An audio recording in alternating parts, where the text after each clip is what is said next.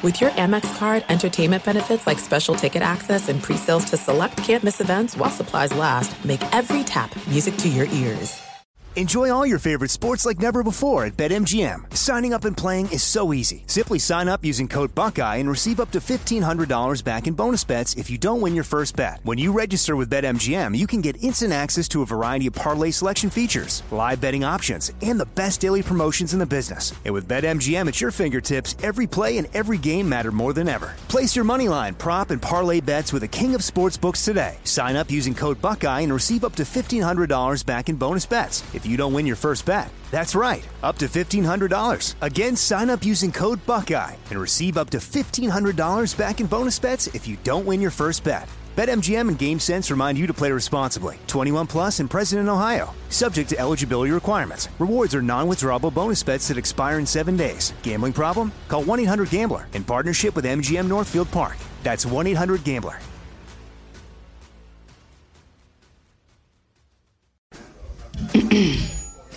AT&T connects an ode to podcasts.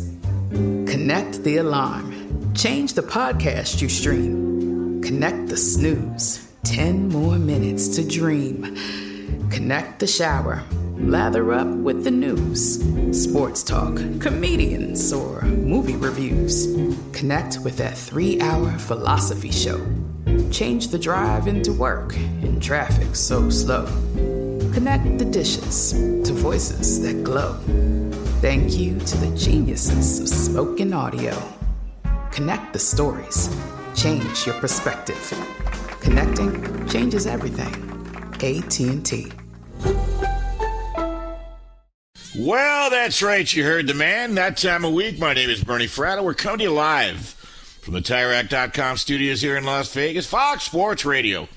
TireRack.com will help you get there. An unmatched selection, fast free shipping, free road hazard protection, and over 10,000 recommended installers. TireRack.com, the way tire buying should be. What a show we've got tonight. What a week if you followed my Twitter feed. Uh, but tonight we have got uh, college football. We've got the NFL. We got Major League Baseball playoffs. Bernie's trivia game round 10 resumes at midnight. Shay at the controls. We'll open up the phone lines at 11:45. And don't worry, I'm going to wait till the end of the show. I will address the Urban Meyer situation and what I reported Tuesday. Give a shout out to my good friend, a guy I respect a hell of a lot, Mike Harmon. Mike says, Bernie, don't try to pretend to be a reporter. I can assure you, I'm not pretending. By the way, feel free, folks, to pull up the Bernie Fratto versus Bruce Feldman poll. Who do you trust? Huh, I got 60% of the votes. He got 40. But I digress. I want to start with the Bears. The Bears. There will be no meltdown in Chicago, at least for now. Well, you know, the Bears entered last night's game with some not good history on the line. Well, good history against the Washington Redskins. Yeah, they beat them like 73 to nothing 70 years ago. And the route continues. The Bears, a very cathartic evening. They get their first win in 347 days. You know, I was all set to sing the praises of the Commanders, uh, and I'm still going to uh, a little bit. Hold that thought. The Commanders now two and three, man, and they look bad doing it. They lose 40 to 20. The Bears were 0 4 heading into the game. DJ Moore, give it up to DJ Moore. Caught eight balls, 230 yards. Wow, that's Calvin Johnson material. Three touchdowns, both career highs. He was a force. He finally gave quarterback Justin Fields a competent downfield threat. The offense looked pretty good. Justin Fields looked very good last night, relatively speaking. 15 to 29, 282 yards, four touchdowns. Interestingly enough, give credit where credit's due. Where does Justin Fields rank in touchdown passes this season? Number one with a bullet in the NFL. That's, of course, an unfair stat because the rest of the weekend has yet to come. But look, I've been all over Justin Fields like a cheap suit, and justifiably so. But they ran some offensive sets last night, and they they threw the ball when the Redskins. I know I keep saying Redskins. When the Commanders thought they were going to run, and vice versa. Good game plan, executed it well. Uh, give him some props, okay? the last Chicago Bear quarterback to throw for four touchdowns in back to back games. Remember, Fields has done it in back to back games now. Yes, you got it. Jay Cutler. All right, we move on.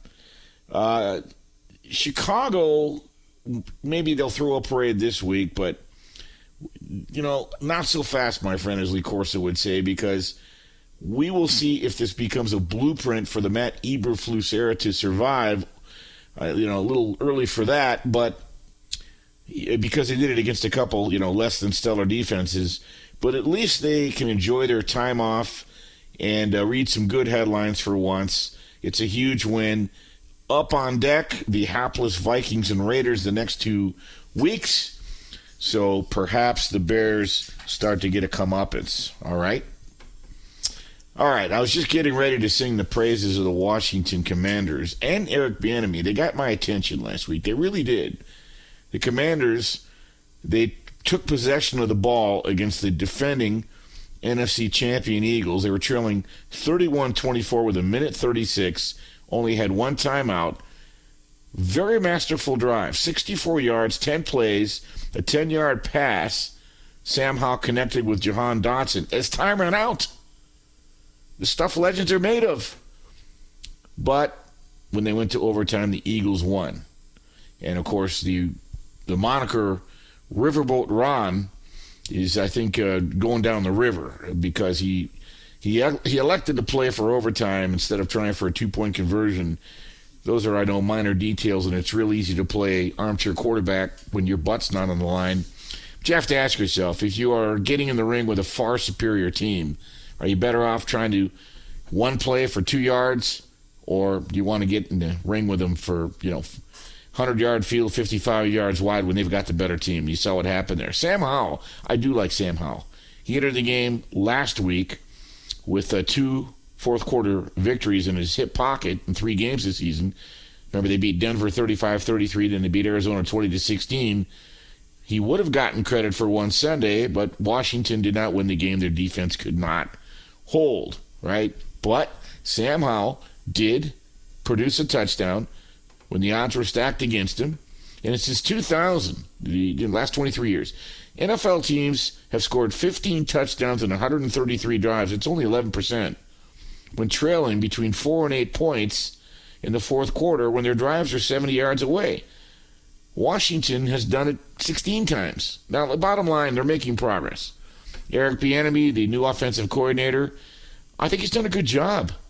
His team has an NFL uh, or a, a high in the NFL, not like a high when you smoke a joint. I'm talking about the NFL high 67% of the time on early downs in the first half of the game, but their score differential and time of possession and thing of those of those nat- of things of those nature, things of that nature, easy for me to say. Last time I ran a ton from that place, could improve, but I think uh, Bieniemy's done a good job. Uh, they rank uh, ahead of Kansas City, Cincinnati, Miami, Buffalo, and their their their offensive production's up 26% over last year. Commanders were very balanced, very balanced attack against Philadelphia, 14 passes and 11 runs. I want to bring that up because I don't want to overshadow how bad Washington looked last night with the effort they had last week. Yes, it's two losses inside of five days, but you you, you find your wins, as uh, as my good buddy Mark Harmon would say. We are getting to the point in college football now we where, where you can buckle up and put your seat backs forward and your tray tables upright. Things are starting to take off. Tomorrow, well, Saturday for some folks, we are already in Saturday. It's Friday night at 11:08 p.m. here on the left coast, but Saturday marks the end of an era for one of the best rivalries in the history of college football. The Texas Oklahoma game well, it'll be the final one played under the Big 12 banner. Both schools are set to join the SEC next year.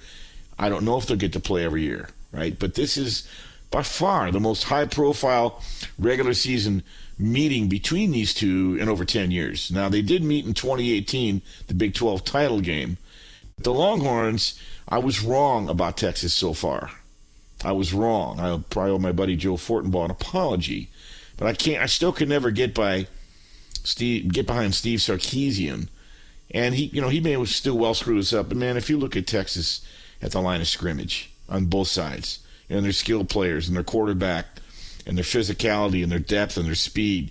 There's a reason they're ranked number three. I, I think they beat Michigan. I think they beat Florida State. Um, they already beat Alabama in Alabama. The Sooners ranked 12. Their combined ranking of 15. Again, Longhorns 3, Sooners 12. That's the highest in 13 years. So obviously, we've seen some down years between these two. Um, and frankly, to be fair, Saturday could be the first of a couple of Texas Oklahoma games this year.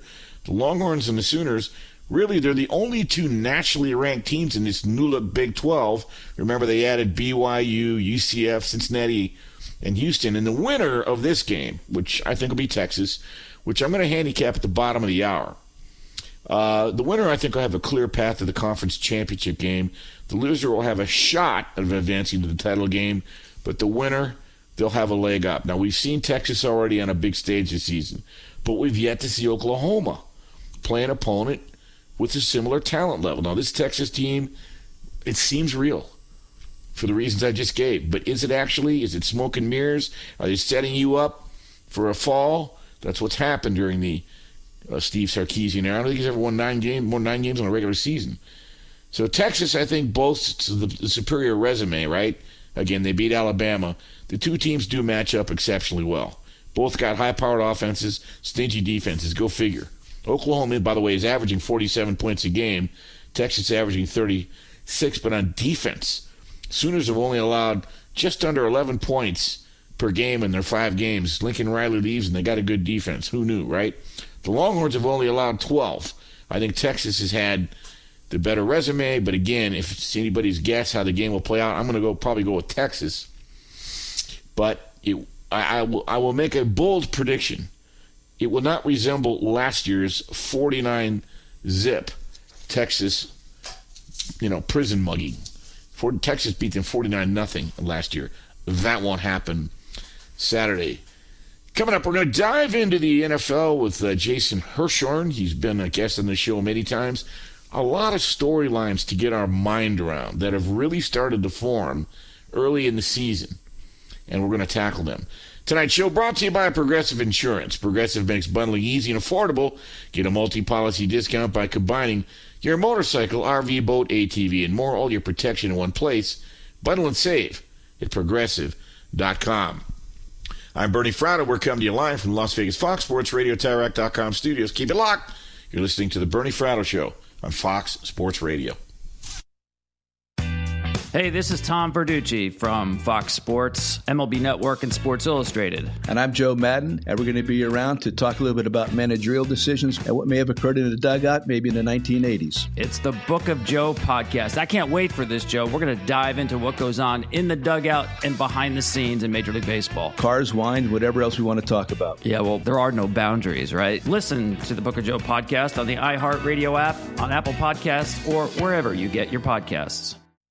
Enjoy all your favorite sports like never before at BetMGM. Signing up and playing is so easy. Simply sign up using code Buckeye and receive up to $1,500 back in bonus bets if you don't win your first bet. When you register with BetMGM, you can get instant access to a variety of parlay selection features, live betting options, and the best daily promotions in the business. And with BetMGM at your fingertips, every play and every game matter more than ever. Place your moneyline, prop, and parlay bets with the king of sportsbooks today. Sign up using code Buckeye and receive up to $1,500 back in bonus bets if you don't win your first bet. That's right, up to $1,500. Again, sign up using code Buckeye and receive up to $1,500 back in bonus bets if you don't win your first bet. BetMGM and GameSense remind you to play responsibly. 21 plus and present in Ohio. Subject to eligibility requirements. Rewards are non-withdrawable bonus bets that expire in seven days. Gambling problem? Call 1-800-GAMBLER in partnership with MGM Northfield Park. That's 1-800-GAMBLER.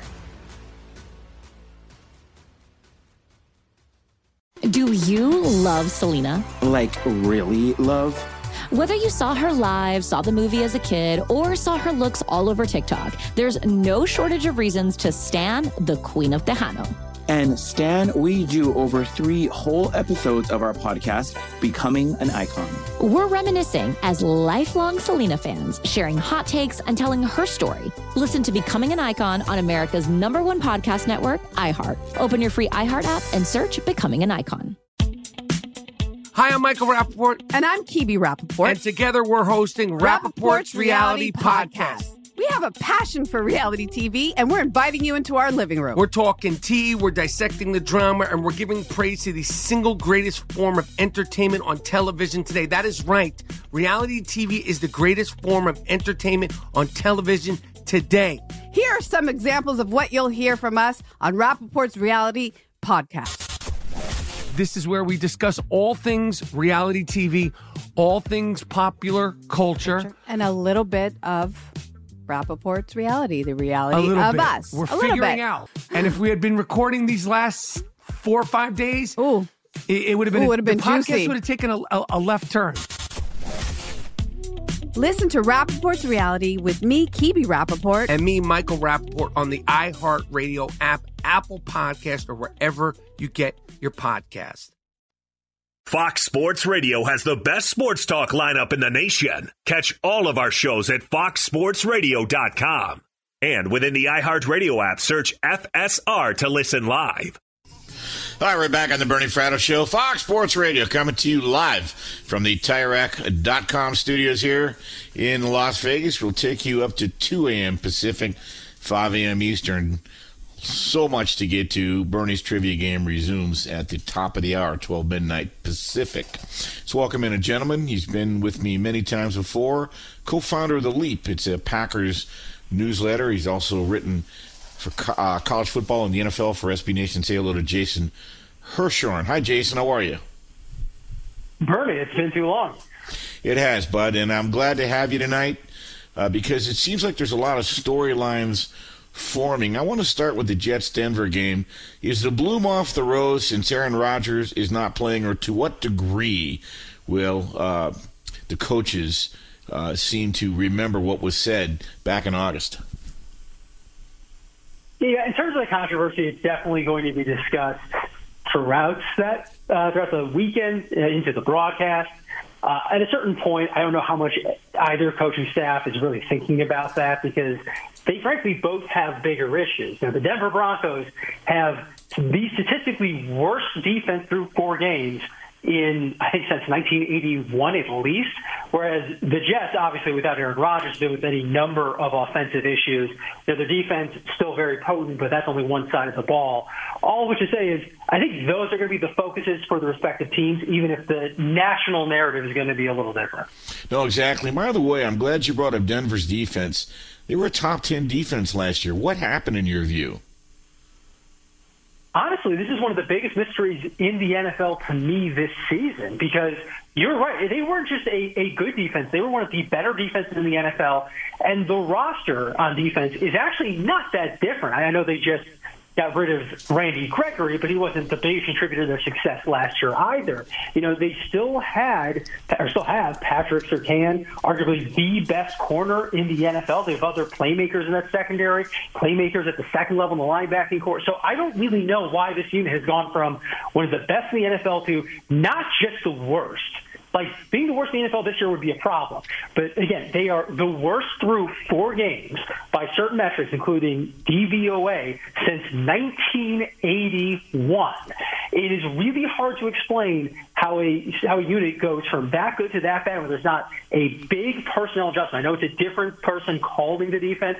Vance Joseph now, and it's not Ejiro Evero, but still, that shouldn't be possible with that same group of players. And you know, it's going to be a question until they get it fixed. I don't know how they get that fixed this season. You bring up a lot of good points. As you recall, last year through the first nine games, Denver had they merely averaged 19 points a game in regulation, it would have been eight and one. And by the way, I'm glad you brought up Randy Gregory because Dallas waved goodbye to Randy Gregory the year before when their defense got better. But I I, I digress.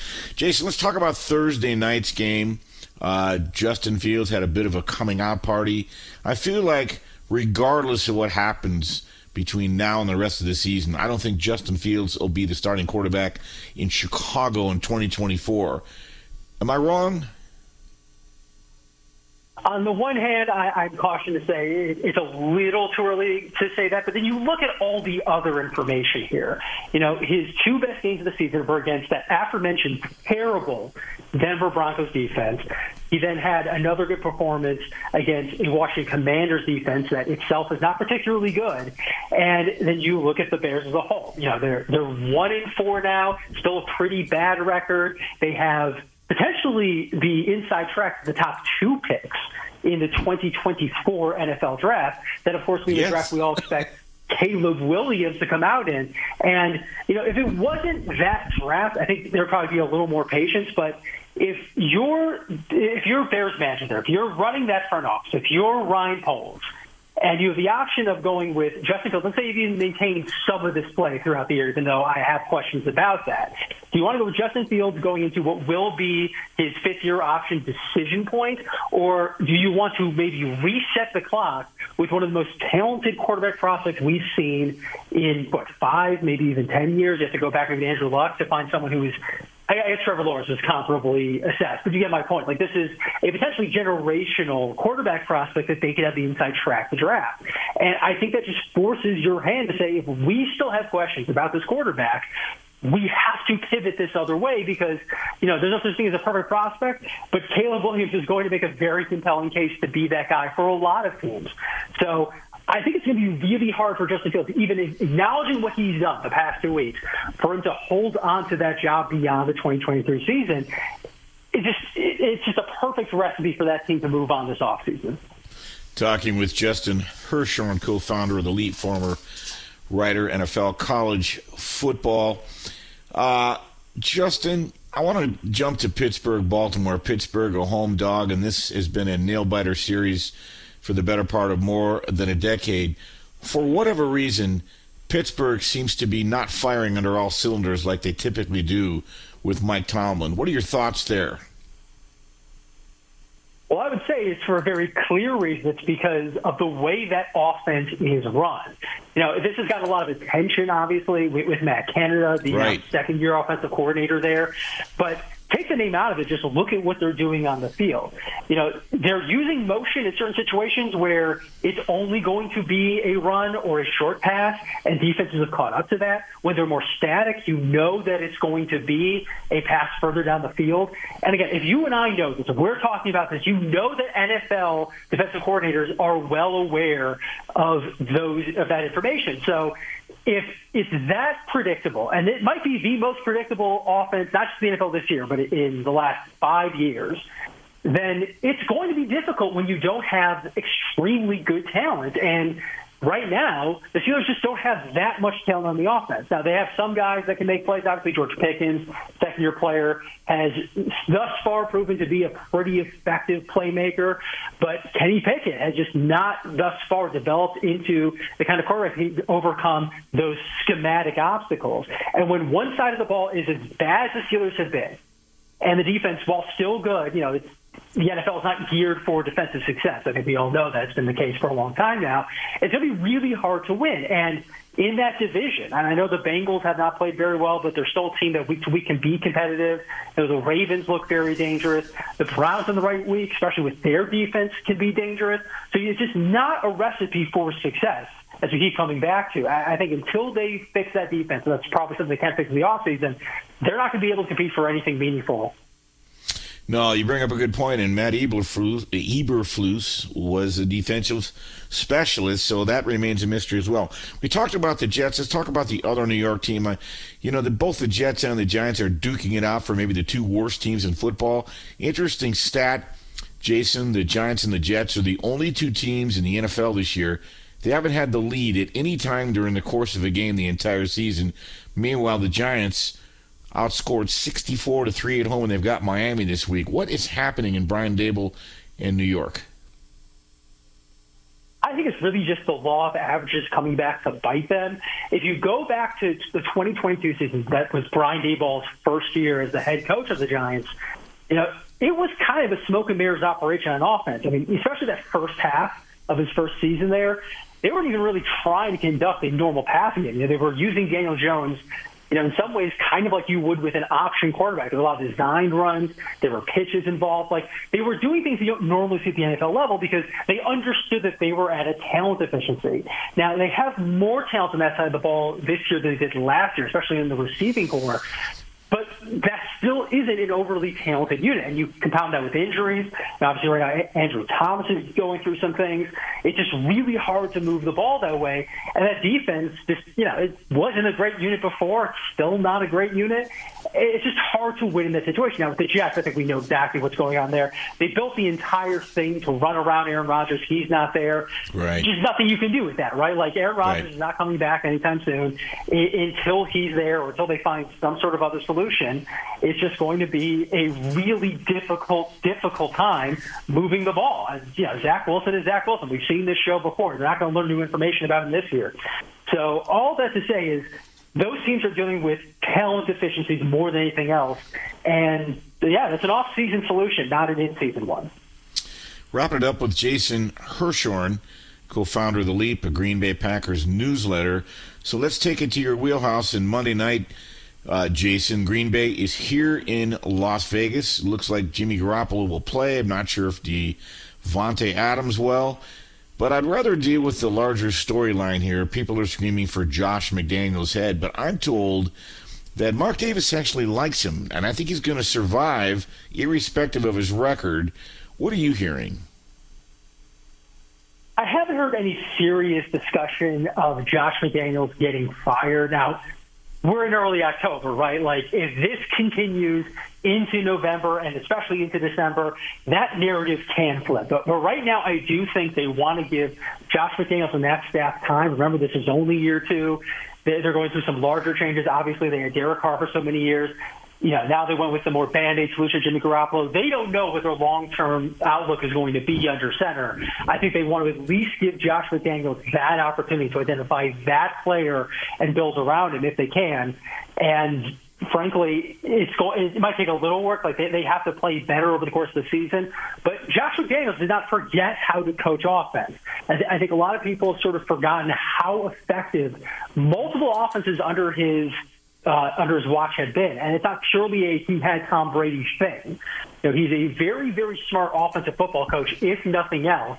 And there is a lot of offensive talent on the Las Vegas Raiders roster. You named, you know, the chief player among that. You know, Davante Adams. And you have that kind of player, you're going to be able to, at least given enough time, figure something out. I I don't think that team is going to struggle this badly throughout the year, even if the record may not totally reflect that. Jason, I just got about 30 seconds, and I hate to ask a question of this nature, but if there is a coach you could envision possibly not lasting the season uh, and getting the Ziggy, who might come to mind in the National Football League? We might have already actually seen that in-season firing if the Thursday night game had gone the other way. Matt Eberflus is in serious trouble. Now they they won a game, they won against a admittedly bad Washington Commanders team, but you know a win is a win. They needed one. They narrowly avoid going a full calendar year without a win. You know, it, it's just not a good situation there. The, the, the first season that Eberflus was a teardown that had very little to do with him, that everything to do with the reality of their salary cap and the state of their roster. And they trade Khalil Mack for a second round pick just because they knew they weren't going to be able to compete with him. So you might as well get an asset of quality for him while you can. And make other moves like that. They trade Robert Quinn, basically traded everything that wasn't nailed down and on the rookie contract. And now they're supposed to show the results, right? Like Justin Fields has weapons. They acquired DJ Moore. They added to that offensive line. They spent pretty expensively on the middle layer of that defense. I mean, they still don't really have a pass rush, but at least there's now money being spent there. And, you know, this isn't a team that's supposed to be for the Super Bowl. Nobody really thought that, but they were supposed to be more competitive than they were through the first four weeks. And, you know, if that Thursday night game proves to be just an anomaly and there's a real chance that that's the case, I don't know that Matt Eberflus is going to make it through the year. I think it's actually very likely that he wouldn't because, you know, Ryan Poles is the second year general manager, but technically he hired Eberflus, but not exactly. He was the general manager, or he was hired as general manager after they'd started the interview process for the head coach. So I'm not sure they're quite as tied as other GM and head coaches are. And yeah, if this continues, not the Thursday night thing, but the previous four weeks, if that proves to be the real trend, then I think Eberflus ends up being the guy who gets fired first. Jason, good stuff as always. Let's get you on again uh, as the season goes on with more updates. Appreciate your time. Anytime, Bernie. That is Jason Hirschhorn, co founder of The Leap, a Green Bay Packer newsletter, former writer for SB Nation, covered college football and the NFL. Let's dive back in to college, take a little closer look at Texas, Oklahoma. But first, Let's go to our guy who always mollywops the competition. That would be Kevin Figures with the latest. Thank you, Bernie. We'll start with college football from Friday night. A couple of games on the FBS D1 slate. Nightcap seeing Nebraska win its Big Ten tilt over Illinois by the score of 20 to 7. 158 rushing yards there for the Huskers and a couple of scores to improve to 3 and 3 on the year. Earlier in the night, Oklahoma State defeated Kansas State 29 to 21. In NFL news, Packers offensive tackle David Bakhtiari announced he will have surgery on his left knee and will miss the remainder of the season. It'll be the fifth surgery on that knee for the two time All Pro since 2020. Raiders quarterback Jimmy Garoppolo did clear concussion protocol and will start on Monday night against Green Bay. 49ers acquired defensive end Randy Gregory from the Broncos for a sixth round draft pick. The Dolphins traded a sixth round pick to the Bears for receiver Chase Claypool and a seventh rounder. And Major League Baseball Rangers pitcher Max Scherzer threw to live hitters for the first time since mid September. Still no word on if he will be added to the ALDS roster. They will take on Baltimore in game one of their series Saturday at 2 p.m. Eastern on FS1. Back to Bernie Fratto. All right, thanks so much, Kevin. So, the beauty of the Texas Oklahoma game Saturday is folks are hoping that it returns to the classic form. It, there was a time when it absolutely resembled a heavyweight fight every year, right? You know, you know, Mike Tyson fight. Uh, I mean, back in 2009, when Texas advanced to the national championship game. They were ranked third. Uh, they beat uh, Oklahoma 16 to 13, and Mack Brown even even said this was more like a fight uh, than a, than a football game, and, and and it's been that way. Except it's really diminished over the last few years. Uh, last last season, as I mentioned, the Sooners uh, got blown out 49 to nothing, but Oklahoma has done a lot. They were only six and seven last year. They've really done a lot to backfill. They were allowing 460 yards a game last year, 30 points a game. They went out and signed seven stud defensive recruits, the most since the rankings began back in 2006. The type of rankings in terms of ranking prospects. One of those players, Peyton Brown, you'll hear his name, safety, number 17 overall in the class. He leads Oklahoma with four uh, passes breaking up and two block punts. So very opportunistic team Oklahoma has been. And again, Oklahoma's only allowed 54 points the entire season.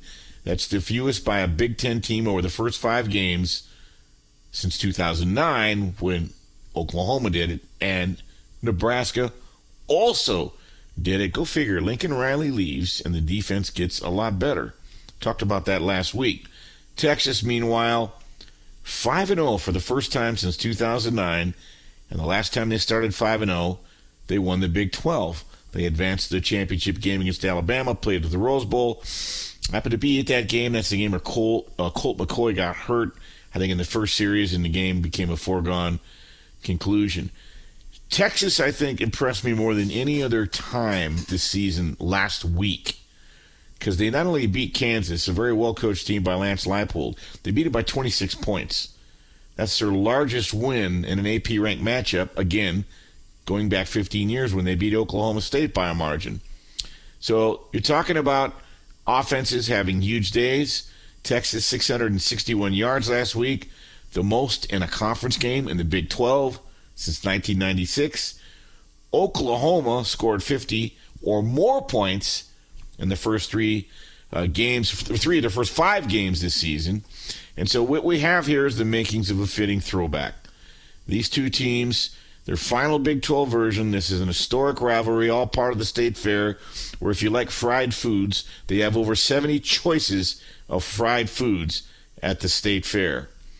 If there's only one game I could watch Saturday, it would be Oklahoma and Texas. But I would probably sneak peek at Texas A&M, Bama, and Arizona State, Colorado coming up. I want to dive into those two games too, because my choice on who I think is going to win uh, might surprise you.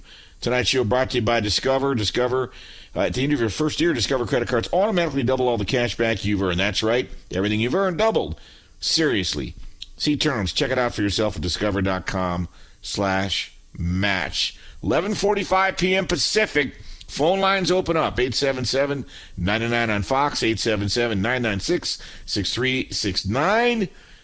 Round 10 of Bernie's trivia game continues. We're almost done for the uh, second version of it. Poppy trying to defend his title. I know we didn't get the standings out this week. Hopefully, get them out next week.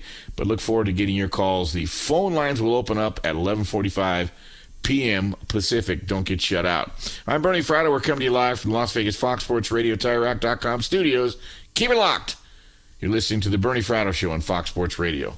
Enjoy all your favorite sports like never before at BetMGM. Signing up and playing is so easy. Simply sign up using code Buckeye and receive up to $1,500 back in bonus bets if you don't win your first bet. When you register with BetMGM, you can get instant access to a variety of parlay selection features, live betting options, and the best daily promotions in the business. And with BetMGM at your fingertips, every play and every game matter more than ever. Place your money line, prop, and parlay bets with the king of sportsbooks today. Sign up using code Buckeye and receive up to $1,500 back in bonus bets if you don't win your first bet. That's right, up to $1,500. Again, sign up using code Buckeye and receive up to $1,500 back in bonus bets if you don't win your first bet. BetMGM and GameSense remind you to play responsibly. 21 plus and present in Ohio. Subject to eligibility requirements. Rewards are non-withdrawable bonus bets that expire in seven days. Gambling problem? Call 1-800-GAMBLER in partnership with MGM Northfield Park. That's 1-800-GAMBLER.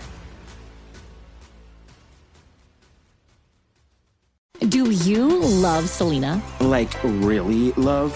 Whether you saw her live, saw the movie as a kid, or saw her looks all over TikTok, there's no shortage of reasons to stan the Queen of Tejano. And Stan, we do over three whole episodes of our podcast, Becoming an Icon. We're reminiscing as lifelong Selena fans, sharing hot takes and telling her story. Listen to Becoming an Icon on America's number one podcast network, iHeart. Open your free iHeart app and search Becoming an Icon.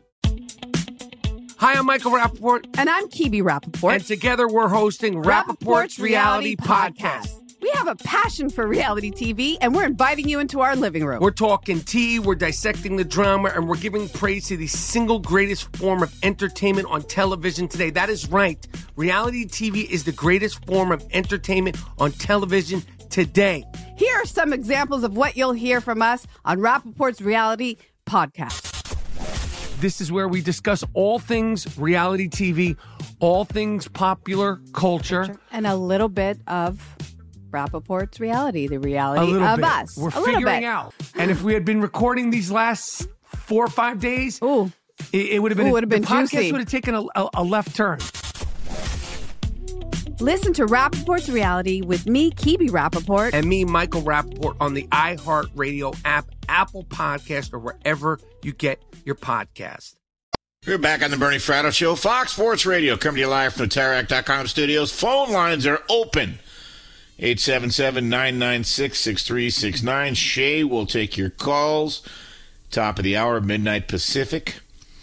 3 a.m. Eastern, we will resume Bernie Fratto's trivia game, round 10. It'll go 12 weeks, and we'll crown a champion. We'll see if Poppy can repeat or who can take the crown. Phone lines open, 877 99 on Fox. couple of other college games I will have a great interest in uh, because, look, I like Nick Saban. I'm a Nick Saban fan. Uh, Alabama's laying three at Texas A&M. Alabama's looked better each of the last two weeks, but from being honest, the Tide, well, they faced a very short-handed Ole Miss team. That was a must-win game at home in Alabama. Then they follow up with that blowout at Mississippi State. Uh, I don't think Mississippi State's real good. Just look what LSU did to them a few weeks back. So you can't really say everything's back to normal in Alabama. Okay, they've got question marks. Uh, Jalen Milroe, their quarterback, they does give Bama the best chance to win, but he's very limited as a passer. Uh, that could spell doom against Texas A&M and their defense because they fixed their issues against the run from a season ago. So you can expect they'll put a spy on Jalen Milroe, and he just can't take off the run and improvise whenever he likes. That could be an issue. He's going to get hit. Now on the season, the Aggies, Texas A&M Aggies, rank 17th nationally in rush success rate, and they're only allowing 2.9 yards per carry on the ground. That's a massive improvement from last year. Last year, Texas A&M ranked 108th, and they were giving up almost five yards on the ground. Why? Because they've put together a front seven that is loaded. They rank 15th top nationally in defensive line yards. And what's interesting, they bring over Bobby Petrino to run the offense. You know, I talked about Texas uh, Texas A&M's NIL program last year and the massive amount of money they spent. And they coalesced to combine about thirty million dollars, and they brought in all kinds of phenomenal recruits. And it just it fell on it fell on his face. Well, I don't know. Maybe these guys are maturing, but as a result of what I've just told you, Texas A&M, what they're doing is they're shutting down their opponents on the ground on early downs. So they're forcing them into you know tough, challenging, down and distance situations in which most of the time you're going to expect that the team is going to have to pass. So similar to what you saw with Texas, well, A&M has really got the juice and they got the athletes to cause major disruption against Alabama up front. I kind of expect that to happen. We'll see. It's going to be a real slugfest. Uh, meanwhile, you know, uh, Texas A&M, like him or not, Bobby Petrino, like him or not, Jimbo Fisher brought him in. They've really modernized that offense, and they're improving every week. The defense is one of the most improved units in the country. They had the terrible down year last year, but they are better. Texas A&M is better. Now they got to prove it on the field. All right, but I don't see much of a drop off at all between their two quarterbacks. Uh, Conner Weigman, who's out for the year, he would have been the starter. Max Johnson, the son of Brad Johnson, Super Bowl Brad Johnson. First four games of this season, he's looked very serviceable, a lefty, right? So I think you can reasonably trust the Texas A&M passing attack more than Bama's ta- passing attack. So that's an area where the Texas A&M Aggies have a talent edge over Alabama.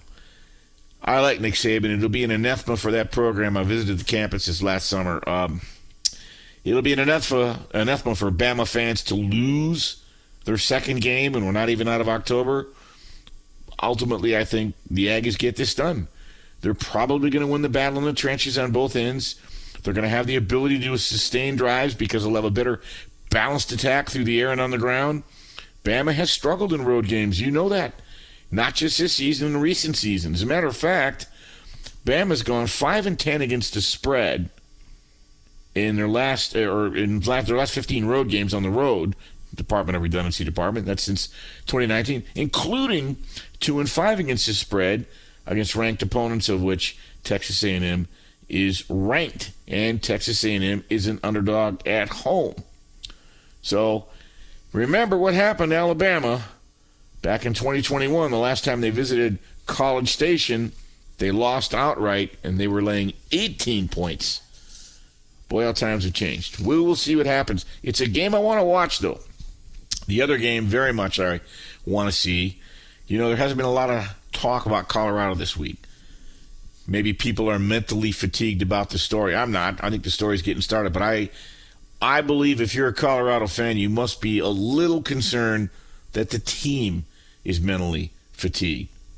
Colorado to start the season had five straight games with mass hype.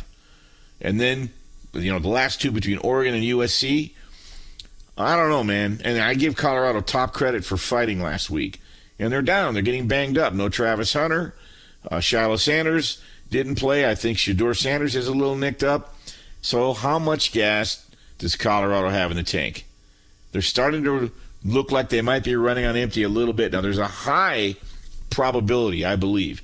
I know it's against the law to practice psychology without a license. I just get a funny feeling. Colorado gets to the desert in Tempe as a four and a half point underdog, and they come out a little flat. I just feel they come out a little flat. Uh, and they've got depth concerns. No more. Travis Hunter still not bad for what it's worth. But here's the thing: how do you get up week after week after week, like Deion Sanders has done to start, and this high crescendo, uh, you know, highly charged atmosphere. The other thing too is uh, Colorado is is a road favorite. They're laying four and a half. They don't exactly profile as a great road favorite because they can't run the ball. The numbers show that out, and they don't really play a whole hell of a lot of defense. So, from a matchup perspective, that's going to help Arizona State. They grade out very well against the pass. That's a massive issue against a Colorado offense that's been completely relying on the pass. And why not? Shedeur Sanders is a first round quarterback. I believe he'll be drafted in the first round. So, you know, and, and I would say this on passing down explosiveness, Colorado trails only Michigan, Cal, Ohio State, and Georgia, but they're going up against a very good defense. They're, they're going to have to.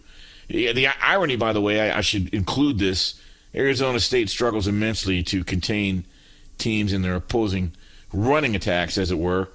But I don't think that's much of a concern against Colorado because they have the seventh lowest yard rush rate in the entire country. They average 2.6 yards per carry. So Arizona State's had back to back covers, but you have to hold your nose a little bit to grab them. But I am grabbing Arizona State and the points on Saturday. I know they had that 38 nothing loss to Fresno State. Uh, they got shut out at home for the first time in like 35 years. And in that game, though, the Sun Devils had eight turnovers, and they went through like three or four quarterbacks because people kept getting hurt. But they've rebounded, okay? They look more than adequate throwing the ball downfield, threw for 344 yards last week against Cal. I would say their quarterback, Trenton Bourguet, he, he's their best option. Should have no issues moving the ball through the air on Colorado. By the way, not not for nothing. Arizona State 46 and 31 against the spread home conference openers in the last 17 years. Only Kansas and Wake Forest, Kansas State and Wake Forest are better. So I like Arizona State plus four and a half, and I do like Texas A&M plus a three against Alabama. Full lines are open. 877-996-6369. Up next, Bernie's trivia game. Don't get, don't miss it. Yes, sir, you heard the man. The Bernie Fratto Show keeps rolling right along. My name is Bernie Fratto, coming to you live. TireRack.com studios here in Las Vegas. TireRack.com will help you get there. And I match selection, fast free shipping, free road hazard protection, and over 10,000 recommended installers. TireRack.com, the way tire buying should be. It's Friday night, midnight Pacific time. So, as you know, it is that time. We turn it over to our guy Shay for Bernie's trivia game. Shay, take it away. We got questions. We got prizes. Are y'all ready to have some fun? Lots, of fun. Who will come out on top? We're calling on you. Let's see what you got. It's game time. It's showtime. It's Bernie's backyard bumps and bats. Hey Bernie, how you doing? Shay, it's that time, buddy. Here we go. We're in week 10 now, and we'll wrap it up after 12 weeks. So, starting tonight, three weeks left in Bernie Fratto's trivia game. It's becoming a race. We're we're real, getting real close to the end, and it's we got what two more weeks left?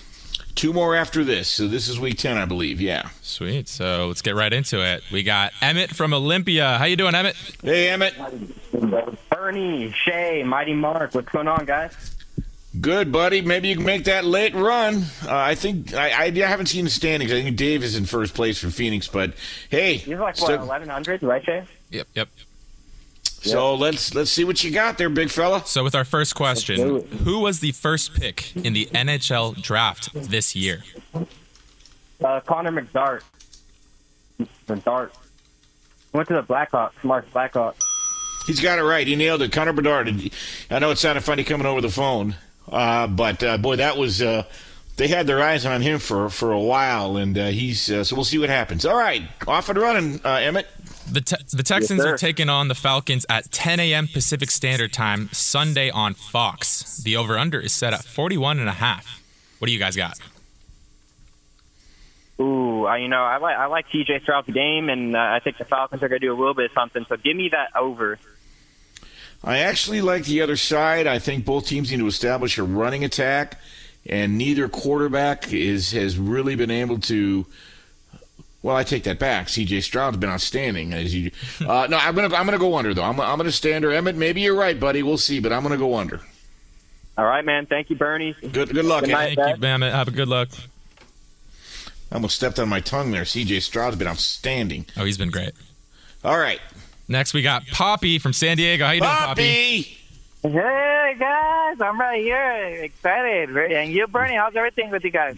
Dude, I'm uh, going to be talking uh, Major League playoffs here uh, a little later in the show. Guess who's not in the Major League playoffs? Oh, the Stinky Padre. Think, yeah, yep. No, we I wish we could count that as a as an answer, but uh, all right, Shay, take it away, buddy. We're gonna steal your thunder there. All right, Poppy. What was the nickname of the 1992 USA Olympic basketball team? The dream, isn't it the Dream Team? I know. There that. you go. There you go. Yeah. If I never hear the term dream team again, it'll be too soon. I'll tell you. All right. Time for the bet. The Diamondbacks are taking on the Dodgers at 6:20 p.m. Pacific Standard Time later today. The over/under is set at eight. Kershaw's pitching for the Dodgers, while Merrill Kelly is pitching for the Diamondbacks. Who you guys got? Or what's the over/under? Ooh, over under. Oh, Kelly. Uh, you know, uh, yeah, over Eats uh, for uh, two ED. And uh, I think you know Kershaw. is a great pitcher, and he's going to have a lot of uh, you know a lot of hits. So they're going to put. I'm going to go with the over. A lot of hits, a lot of runs. Over. So actually, I got to go against you, Poppy. I'm going to go on the under. Kershaw has been pretty solid this season, but one of the things that draws my attention, the game will start 6:20 Pacific time. There's going to be shadows, and the first three, three or four innings, maybe first three innings, there'll be a very difficult hitting background. So uh, I'm gonna, I'm gonna, uh, I'm gonna stick with the uh, the under in that game. Uh, good luck, Bernie. Thank you, All right, guys. you too, buddy. Thanks, Bobby. All right, next we got Kurt from San Clemente. How you doing, Kurt? Hey, Kurt. He's a regular. Hey, Bernie. How you doing, buddy? Hanging in there. How about yourself? Same deal. All right, what do we got, Shay? This player just got traded to the Miami Dolphins from the Bears this week. Who am I? Claypool. Judges will allow it. Chase Claypool in one of the oddest trans. You know, that's like just getting rid of him, right? I mean, I understand he's got some attitude issues. Stay home, man. Stay home. Anyway, watch him go to my. Watch him go to Miami and light it up. All right, what do we got uh, next, uh, Shay? Number 12, Oklahoma is taking on number 3, Texas, in the All State Red River rivalry at 9 a.m. Pacific Standard Time later today. Texas is going into the game neg- minus 5. Do they cover? Love Oklahoma. Interesting.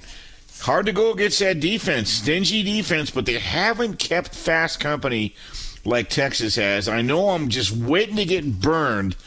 I'm waiting to get burned by uh, by uh, Steve Sarkisian, but I gotta lay the wood. I just think this Texas team on both sides of the ball is the best Texas team I've seen in 15 years. So you may be right, you may get me, Kurt, but I'm gonna. I'm gonna I agree. Burn, I agree with you. I think it's the emotion of the forty-nine to nothing last year. yes, that's, gonna gonna matter. have Oklahoma steaming. Yeah, no, that's fair. That's fair. I, I talked about that uh, earlier in the show. Uh, we'll see how that factors in, but you're you're you're absolutely right, and that that's got to be weighing in the back of their mind. So I think it'll be much closer now. We both know that. All right, good luck, Kurt. Thanks, Burn. Have a good night. Thank, Thank you, Kurt. All right, next we got Nathan from Orlando. How you doing, Nathan? Hey, Nathan. Hey, evening. Evening, morning. Okay, what do we got, Shay? This athlete won oh. Auburn its second Heisman Trophy in 1985 and went on to play in the NFL and the MLB, playing for the Kansas City Royals and the Raiders. Um, the uh, Auburn. Uh, Where's that buzzer? Nick. That would be Vincent Edward Bo Jackson. Oh, darn. All right. All right. not easy. All right, number 23 LSU is taking on number 21 Missouri at 9 a.m. Pacific Standard Time later today. The over under is set at 64. What do you guys have? I'm going under. Yeah, I am too. I am too. Missouri's five and zero. They play pretty good defense, and LSU has yet to show that they can play good defense, but athletically, Brian Kelly's teams get better. That's a lot of points 64 for a division game. Yeah, um, they they put up. They, these teams haven't played in three years, and they put up 56 three years ago. Look, both teams, lots of yards, passing yards, lots of uh, rushing yards, and all that. I think in this matchup, though, you're going to see uh, a grinder. Uh, I don't think they're going over 64 points. So we'll see what happens. All right, thanks, Nathan. Thank you. Thank you. And last, we got Dave from Phoenix. How you doing, Dave? There he is. I, Dave, Hello, I, Bernie. I haven't seen the standings yet, but I do believe you're in first place. I think. I sure hope so. All right, you just got to pull the kick here and, and close it out. All right. Which two teams are in the WNBA finals? Oh, that would be the Las Vegas Aces and the New York Liberty. Look at that. Opens up here Sunday. We'll see if the Aces can go back to back. What's interesting, that's really been a home and home series. Uh, the, the Liberty has beaten the Aces in New York, and the Aces beat them here, although the Liberty did beat the Aces here in the Commissioner's Cup game. So uh, I think this series is going to go down to the wire. We will see what happens. All right. The Saints are taking on the Patriots on Sunday at 10 a.m. Pacific Standard Time. The line is even. Who you guys got? Oh boy, it's at New England, right? No, yes, it is. Yeah, it is yeah, at it New is. England. It's it's yeah. Yeah, even money. I'm going to take New England to win that game. I am too. It's a fade on the Saints and Derek Carr. I told you their offense wouldn't be any good. They can't even get to 20 points a game. Their defense is okay, but that Dennis Allen Derek Carr combo proves to just be uh, death for better. So I'm with you. And I, New England is better than they have shown, and they've had a pretty tough schedule out of the gate. And I think they get right against. Oh, I hope you're right, Bernie. All right. I hope you're right as well. All right. Is that it uh, tonight? Uh, that is it. Thanks so much, Dave. All right. Hopefully, we All this- guys. Thank you. Thank you. Good luck, uh, Dave. Uh, good luck. Thank you to all the callers. Hopefully, we get the standings out this week. Still two more weeks after this week, and uh, it was quite a battle for the last two weeks uh, last year, and I expect it to to be the same. You still got a shot, guys. Call in. That's right. Anyone could win. There you go. Tonight's show, again, brought to you by Progressive Insurance. Progressive thinks bundling easy and affordable. Get a multi policy discount by combining your motorcycle, RV, boat, ATV, and more. All your protection in one place. Bundle and save at progressive.com. Coming up, let's give out some some report cards. Through week five, who have been the winners and losers in college football? Not just players, but teams. Here's a hint Kentucky, boy. And their running back, Ray Davis, boy. We'll get to the back. We'll get back to that in just a second. I'm Bernie Fratto. We're coming to you live from the Las Vegas TireRack.com studios here Fox Sports Radio. Don't go away. You're listening to the Bernie Fratto Show, on Fox Sports Radio. Enjoy all your favorite sports like never before at BetMGM. Signing up and playing is so easy. Simply sign up using code Buckeye and receive up to $1,500 back in bonus bets if you don't win your first bet. When you register with BetMGM, you can get instant access to a variety of parlay selection features, live betting options, and the best daily promotions in the business. And with BetMGM at your fingertips, every play and every game matter more than ever. Place your moneyline, prop, and parlay bets with the king of sportsbooks today. Sign up using code Buckeye and receive up to $1,500 back in bonus bets if you don't win your first bet. That's right, up to $1,500. Again, sign up using code Buckeye and receive up to $1,500 back in bonus bets if you don't win your first bet. BetMGM and GameSense remind you to play responsibly. 21 plus and present in Ohio. Subject to eligibility requirements. Rewards are non-withdrawable bonus bets that expire in seven days. Gambling problem? Call 1-800-GAMBLER in partnership with MGM Northfield Park. That's 1-800-GAMBLER. Do you love Selena? Like, really love? Whether you saw her live, saw the movie as a kid, or saw her looks all over TikTok, there's no shortage of reasons to stan the Queen of Tejano. And Stan, we do over three whole episodes of our podcast, Becoming an Icon. We're reminiscing as lifelong Selena fans, sharing hot takes and telling her story. Listen to Becoming an Icon on America's number one podcast network, iHeart. Open your free iHeart app and search Becoming an Icon. Hi, I'm Michael Rapaport. And I'm Kibi Rapaport. And together we're hosting Rapaport's Reality Podcast. We have a passion for reality TV, and we're inviting you into our living room. We're talking tea, we're dissecting the drama, and we're giving praise to the single greatest form of entertainment on television today. That is right. Reality TV is the greatest form of entertainment on television today.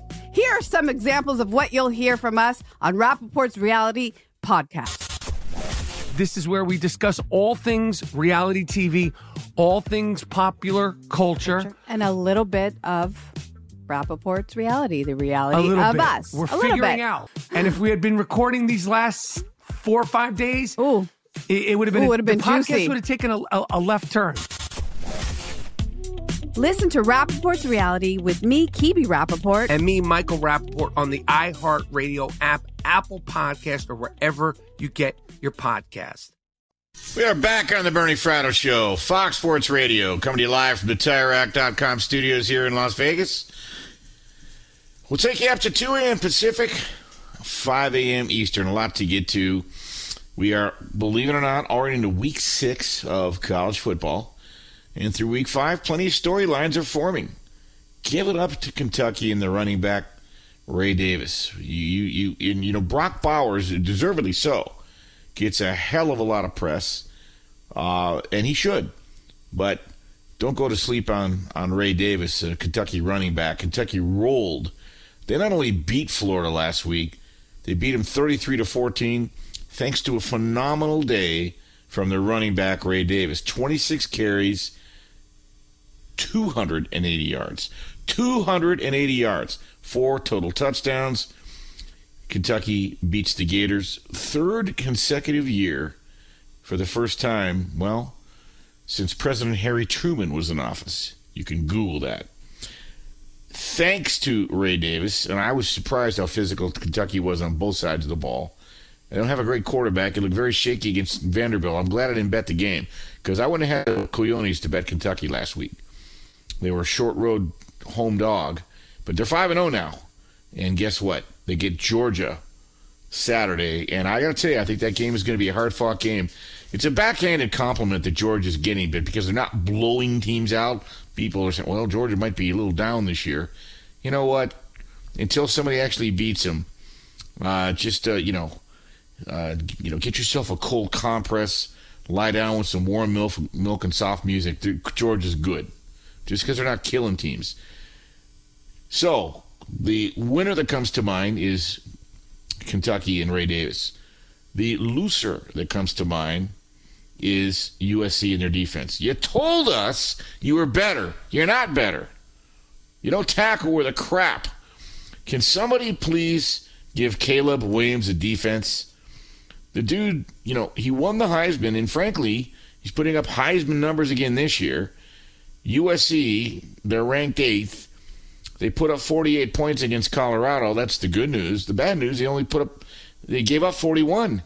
Caleb, 30 of 40, 403 yards, six touchdowns. He did throw a pick, so he is human.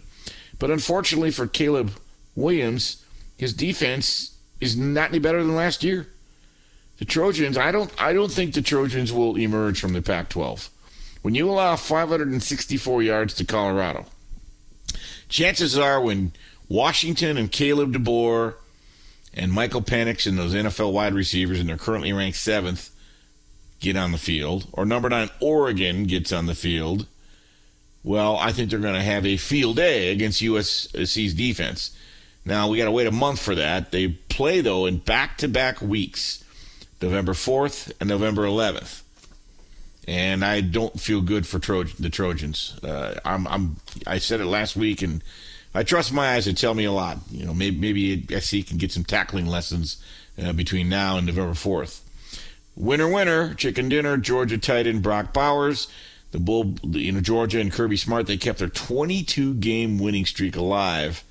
They were trailing Auburn 10 nothing, and they come back and win 27 20. Once again, Brock Bowers, he was the reason, caught eight balls, 157 yards, including a 40 yard touchdown catch and run with 250 left in the game. This season already, Brock Bowers, he's caught 30 balls, 413 yards, three touchdowns, and um, he is I think he's I think he's got 23 career touchdowns now, and that ties him with AJ Green uh, for the second most in program history. Boy, I look at Brock Bowers that he could play in the NFL right now. When you look at, you know, maybe next year at this time he'll be dating uh, Taylor Swift, but I digress. She goes out with tight ends from what I what I'm hearing. The loser. I'm a big Trent Dilfer fan. Uh, I he used to come on as an analyst. he was brilliant. Uh, he was coaching that high school academy, I think, in Tennessee, and they were kicking butt and taking names. And now he's jumped to the Division One level. And as you find, it happened with Tony Sanchez here in Las Vegas. It happened with Gerry uh, Faust back in the day at Notre Dame. I think it happened with Todd Dodge at North Texas State. You jump from high school to college, you just don't have time. I, I, it, it doesn't work. And I like I like Trent Dilfer. I didn't know he had anger management issues, and maybe he doesn't. But last Saturday he did Dilfer, as you know, is the head coach at Alabama Birmingham. And they lost last week. I think uh, Tulane, I think, is a very good team. Very good. But they lost 35 23. And Dilfer looked like he was having a conniption fit. Uh, he had this major sideline outburst. And here's here's the punchline. Wasn't directed at the referees or what it was. It was directed at an assistant coach. It was kind of a bad look. And uh, you know, I, I I don't know if he did that at Lipscomb Academy we just didn't know about it. This guy's won a Super Bowl, man, and I've always thought he was a very measured guy. Not last week. Um, when you lose your temper, uh, it's usually not a story, but in this case, I think it was. Dilfer took things too far, and I think I, I don't know what I don't know if it was just an autonomic response and he caught himself. You don't look tough when you do that. You look stupid. Uh, he, he may be a little out of his element, and I never would have suspected this for a guy that's got such a good football mind. Uh, Alabama and Birmingham, he's only one and four, and I don't know how they right the ship. Not my problem. Let's go back to the winner column. Baylor, wow, what a wild comeback last week. They're two and three. They're on the brink of a blowout loss at Central Florida. You're getting into the third quarter, mid third quarter. Central Florida runs their lead up to 35 7. But here come the Bears. Must be a good week for Bears. Chicago Bears Thursday night and the Baylor Bears last Saturday. They come roaring back, 29 unanswered points, including 26 points in the fourth quarter. Somehow, Baylor escapes with a 36 35 win. They've never trailed 28 by 28 points in their entire program history, uh, per Elias Sports. And their 25 point fourth quarter deficit overcome, well, that's the third third largest in, I think, college football history. Pretty heady stuff, all right? Well, for every winner, there's going to be a loser, right? Well, the loser might be the team that Baylor played, UCF. They had the play of the year. Uh, and by the way, they had this 16 yard completion from their quarterback, Timmy McClain. It's going to be hard to describe. You really have to see it on, on film. He retreated 20 yards because there was this crazy pass rush. And then all of a sudden, he just lets the ball go to a wide receiver by the name of R.J. Harvey. And this is all on fourth and five. And unfortunately for Central Florida, it was for naught uh, because they, they, they actually were able to move the chain. So picture this fourth and five. And then you drop back 20 yards behind the line of scrimmage and you're running around like Monty Python and you throw a ball to R.J. Harvey and you get the first down to keep hopes alive, which essentially set up an opportunity for a field goal as time expired that would have got UCF the game. it would have been the game winner, but their quarterback or checked at their kicker. And by the way, this is he, this guy makes my all-time name team. His name is Colton Boomer. Colton Boomer, but he had a 59-yard field goal attempt, uh, and it came up short. Loser. Sorry. Sorry. You get nothing and like it. With that name Boomer, how do you not go to Oklahoma and be a Boomer sooner? Huh? Did I'm, I'm curious. Did Oklahoma create? Did they recruit Colton Boomer? Maybe we can have our crack research staff research that one. How does Colton Boomer, the kicker for Central Florida, not get recruited by Oklahoma? All right, I don't need to repeat that anymore. It really wasn't that funny. All right, winner, Missouri, Brady Cook. Missouri is a very surprising 5 0. Remember, they just joined the SEC a few years ago. Thanks to Brady, Brady Cook. He doesn't make mistakes. Does not make mistakes. They beat Vanderbilt, and not a very good team, 38 21, but Cook has now broken the SEC record for consecutive passes without an interception. Who do you think he is? Jared, Goff? Jared Goff's doing that, right? Finishes the game 33 of 41, career high 395 yards, four touchdowns. He's got 348. He, don't want to be the master of the pronoun, Missouri's quarterback, Brady Cook. He now has 348 consecutive attempts without an interception. If he keeps it up tomorrow against LSU, well, it'll be Missouri. Well, they're they're going to be making noise in the SEC. Okay, they'd be six and zero. The final loser of the night, LSU quarterback Jayden Daniels taking He's getting hit more than Rocky Balboa. Let's just put it that way. He's playing quarterback as well as anybody in the country. It's a minor miracle considering the number of brutal hits this guy's taken this year. In their 55 49 loss last week to Ole Miss, by the way, no one fouled out in that game. Daniels was perfect 27 to 36, 513 yards, and he took a couple of massive Mike Tyson type hits. The first resulted in an end zone fumble, and then he managed to get a 15 yard personal foul penalty for a late hit on the other one. Also took a huge hit against Florida State in the season opener. Protect your quarterback, Jaden Daniels. He's having a hell of a year.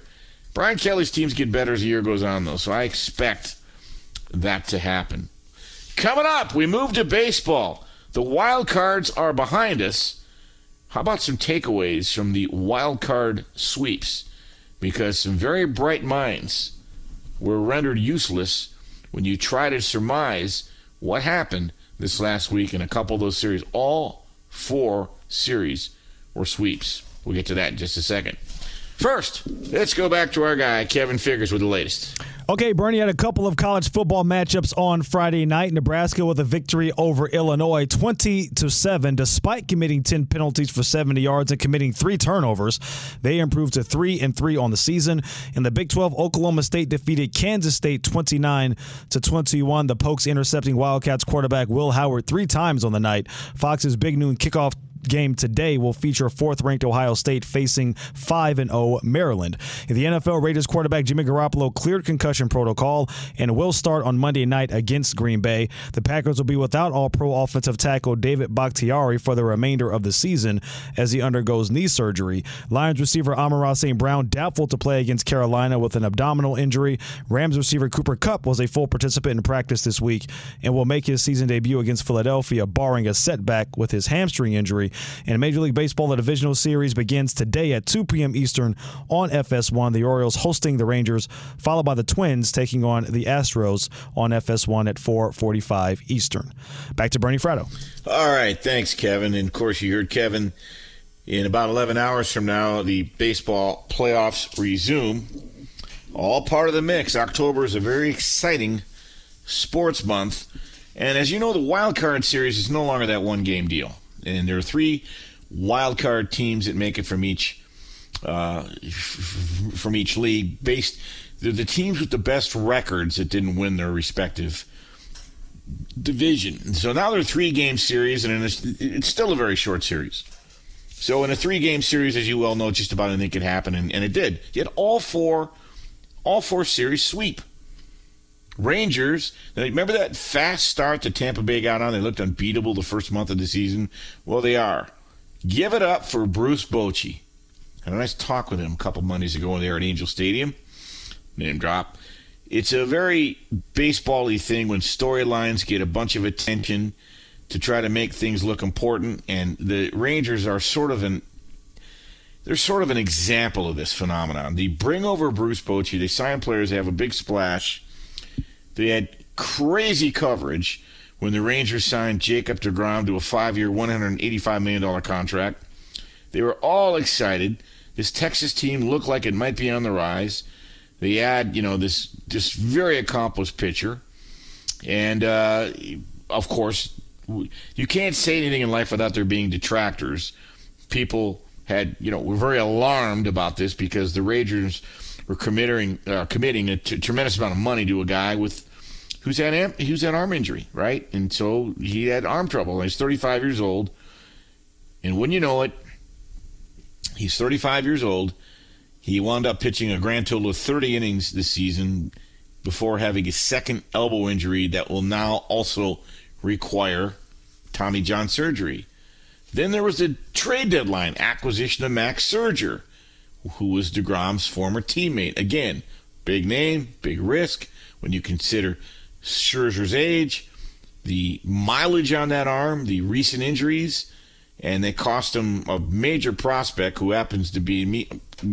Texas had to trade to the Mets Ronald Acuna Jr.'s little brother.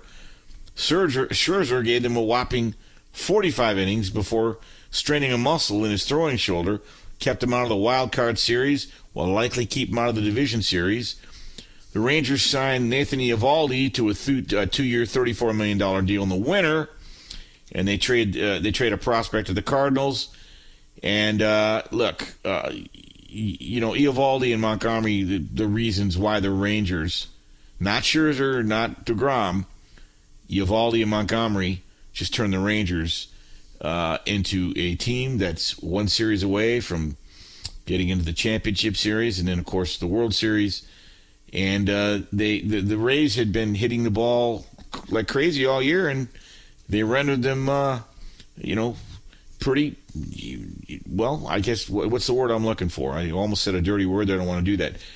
Let's just put it this way: the the Rays couldn't hit. All right. There's a debate sometimes about what lengths teams should go to to chase a wild card spot, given the randomness of October baseball and short series. But I really give it up to the Rangers in their front office. They were adamant about the value of just getting into the postseason. You get into the dance, anything can happen. That's why they left no stone unturned in free agency.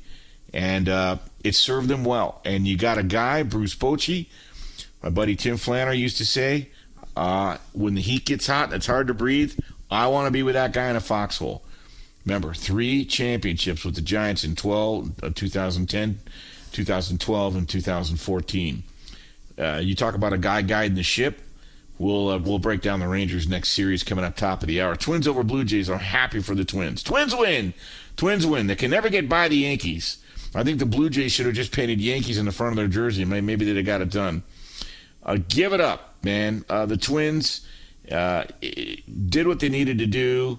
Um, you know, Vladimir Guerrero Jr., the most important, you know, play of game two didn't didn't look good. He's a son of a Hall, Hall of Famer. I think the Blue Jays really had designs to maybe get into the World Series.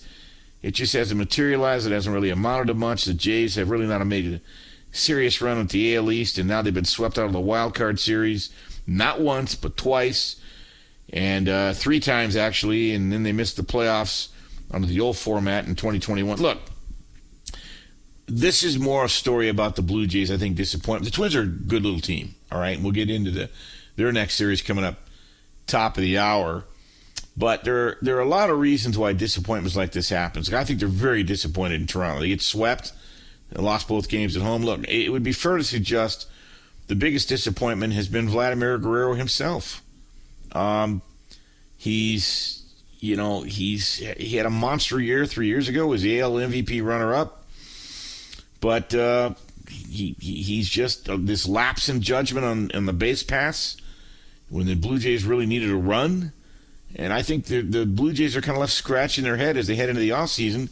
Uh, they've got to go to arb- they're going to go to arbitration with Vlad Guerrero, and uh, they're going to have to spend money if they want to try to stay relevant, and they're not getting return on their investment.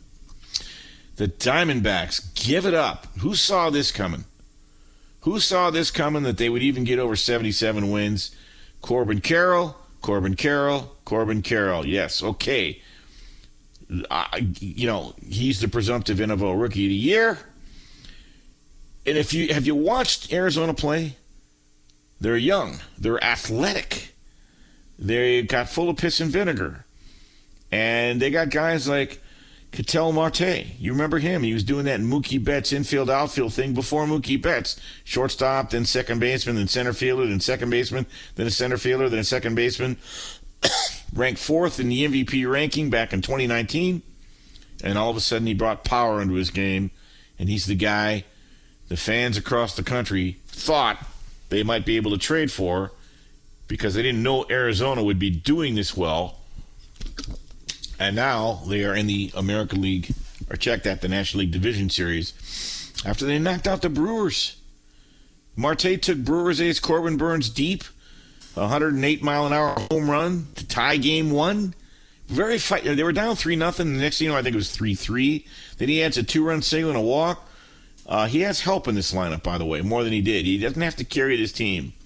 And you know what? You feel like if you're Arizona, you're playing with house's money. So good on Arizona. I bet them game one. Didn't have the guts to bet them game two. I like to bet dogs in the playoffs. They they pay off really well.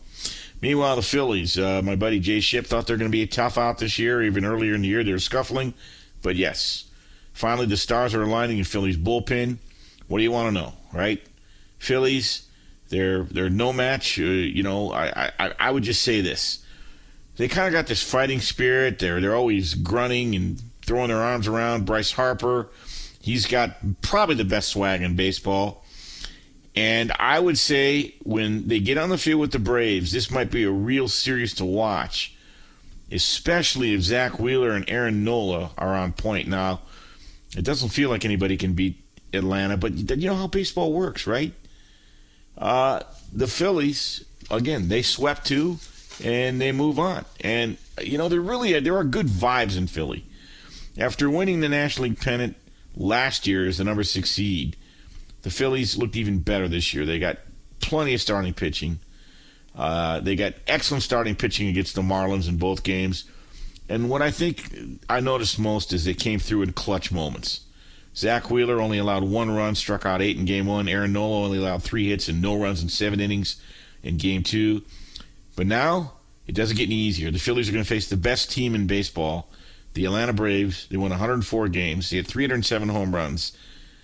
And they got Ronald Acuna, who hit 40 home runs and stole 73 bases. Atlanta may have the best record in the league, but Phillies feel like they're they, they've got something to say about this. They're going to really very much want to keep that party going. Yeah, it's October. It's October baseball coming up. We start to take a look at the division series matchups. Tonight's show brought to you by Discover. At the end of your first year, Discover credit cards automatically double all the cash back you've earned. That's right, everything you've earned doubled. Seriously. See terms, check it out for yourself at discover.com slash match. I'm Bernie Fratto. We're coming to you live from the Las Vegas Fox Sports Radio TireRack.com studios. Keep it locked. You're listening to the Bernie Fratto Show on Fox Sports Radio. Enjoy all your favorite sports like never before at BetMGM. Signing up and playing is so easy. Simply sign up using code Buckeye and receive up to $1,500 back in bonus bets if you don't win your first bet. When you register with BetMGM, you can get instant access to a variety of parlay selection features, live betting options, and the best daily promotions in the business. And with BetMGM at your fingertips, every play and every game matter more than ever. Place your moneyline, prop, and parlay bets with the king of sportsbooks today. Sign up using code Buckeye and receive up to $1,500 back in bonus bets if you don't win your first bet. That's right, up to $1,500. Again, sign up using code Buckeye and receive up to $1,500 back in bonus bets if you don't win your first bet. BetMGM and GameSense remind you to play responsibly. 21 plus and present in Ohio. Subject to eligibility requirements. Rewards are non-withdrawable bonus bets that expire in seven days. Gambling problem? Call 1-800-GAMBLER in partnership with MGM Northfield Park. That's 1-800-GAMBLER. Do you love Selena? Like, really love? Whether you saw her live, saw the movie as a kid, or saw her looks all over TikTok, there's no shortage of reasons to stan the Queen of Tejano. And Stan, we do over three whole episodes of our podcast, Becoming an Icon. We're reminiscing as lifelong Selena fans, sharing hot takes and telling her story. Listen to Becoming an Icon on America's number one podcast network, iHeart. Open your free iHeart app and search Becoming an Icon. Hi, I'm Michael Rapaport. And I'm Kibi Rapaport. And together we're hosting Rapaport's, Reality Podcast. We have a passion for reality TV, and we're inviting you into our living room. We're talking tea, we're dissecting the drama, and we're giving praise to the single greatest form of entertainment on television today. That is right. Reality TV is the greatest form of entertainment on television today. Here are some examples of what you'll hear from us on Rapaport's Reality Podcast. This is where we discuss all things reality TV, all things popular culture, and a little bit of Rapaport's reality, the reality a little of bit. us. We're a little figuring bit. out. And if we had been recording these last four or five days, Ooh. it, it would have been, Ooh, it would've been the podcast juicy. would have taken a, a, a left turn. Listen to Rapaport's reality with me, Kibi Rapaport. And me, Michael Rapaport, on the iHeartRadio app, Apple Podcast, or wherever you get your podcast. All right, we're back on the Bernie Fratto Show, Fox Sports Radio, coming to you live from TireRack.com studios here in Las Vegas. Take you up to 2 a.m. Pacific, 5 a.m. Eastern. Tonight's show brought to you by Discover. At the end of your first year, Discover credit cards automatically double all of the cash back you've earned. That's right. Everything you've earned doubles. Seriously. See team, uh, check that. See terms and check it out for yourself at discover.com slash match. All right, I teased it. The number one seed, Atlanta Braves, versus the number one four seed, Philadelphia Phillies. Well, they, they get it rolling here. 3 o'clock Pacific, 6 o'clock Eastern on Saturday, game one. And this this might be a very, really interesting series. Uh, it I just doesn't. Well, look, Atlanta's been the best team in baseball all season. You win 104 games. You hit a record tying 307 home runs. You post the highest slugging percentage by a team in history. Their slugging percentage is 501. You got MVP frontrunner. Ronald Acuna Jr. had a statistical season for the ages, but he's not the only one. Remember, they let Freddie Freeman go. Who did he get? Who did they get to replace him? Matt Olson. What does he do? He leads the major leagues with 54 home runs and 139 RBIs. I'm not done. Marcel Ozuna, 40 home runs, 100 RBIs. Ozzie Albies, three, uh, 33 home runs, 109 RBIs. So you got three guys with north of 40 home runs, one north of 50, and four north of 30. Do the Braves have a weak spot? Well, if you want to split hairs, it might be their starting pitching. Pitching is everything in the playoffs. Strike zones get tighter, and everything is magnified. Spencer Strider, well, he does lead the major leagues with 281 strikeouts, but he would, you know, he was susceptible to giving up big innings here and there. By the way, their number two starter, Max Fried, He's been dealing with a blister issue. He hasn't actually pitched since September 21st. I'm assuming he's okay, but you don't know. Let's also not forget the Phillies upset the division champion Braves last year's division series. Will it be deja vu all over again, Yogi? What that did for the Braves is give them a ton of confidence, or check that for the Phillies. That actually provided the fuel to you know, propel the Phillies in what I would consider to be a very improbable run to the World Series last year. Uh, and they looked like they were going to beat the Astros, but they didn't. So here's the deal. If the formula wants to, or if they want, you know, here's the formula. If the if the Phillies want to make it deja vu all over again, Yogi, if they want to repeat history, it's the same thing. They're going to need strong starting pitching. They're going to need timely hitting. Sounds like Captain Obvious, right? Now, again, I talked about this a minute ago. A couple of righties, Zack Wheeler, Aaron Nola, they allowed a combined one run in 13 and a third innings versus the Marlins. But that was the Marlins. Meanwhile, their second baseman, well, Bryson Stott, he was outstanding defensive lead, hit a crutch, uh, you know, uh, that uh, clutch grand slam. Now, the big difference between this year's Phillies and last year's well, they added Trea Turner. Now, Trea Turner struggled mightily through probably July, April, May, June, July, and the fans continued to cheer him. He only had like 10 home runs in the first 107 games, but things have a way of evening out in baseball. Trea Turner caught fire. 16 home runs in the final 48 games after the Philly fans reaffirmed their support. They, they, if you saw the game, it was it was showing over and over the highlights because for reasons I don't know what the reason was, but I thought it was great. Fans in Philly are great. They're they're smart. They're discerning. They they knew that Trea Turner was capable of more. They gave him this unexpected standing ovation on August 4th. It was crazy. And I think he struck out a couple times, but he ended up hitting a home run, I think. So after, I want to say, after like August 15th, or he ended up hitting 16 home runs, and his OPS was over was over a thousand. So, you know, the Phillies fans and their patience, well, it was rewarded. And Trea Turner is is quite a player. When you have a shortstop that can provide that kind of offense and base stealing, you've got yourself something. Uh, I get a kick out of contrast to compare. When you look at the two teams, leadoff hitter in baseball to me has always been very important. I think Rickey Henderson greatest leadoff hitter of all time because it's so dangerous. He can get the ball the park, steal a base. Compare the two leadoff hitters. All right, Ronald Acuna hit 337 for the Braves. He hit 40 home runs, scored 100 runs, 100 RBIs. And oh, by the way, he stole 73 bases and hit 337. Kyle Schwarber, who was a key cog in the Cubs attack back in 2016. 45 home runs, over 100 RBIs, over 100 runs scored. He batted 190. he batted 197. Never been done in the history of Major League Baseball until now. I don't know if this series will go five, but if it does, it'll end up in Atlanta. I feel like Philly caught lightning in a bottle last year. I just can't go against Atlanta. Coming up, we'll get the other three series. Keep it locked. You're listening to the Bernie Fratto Show on Fox Sports Radio.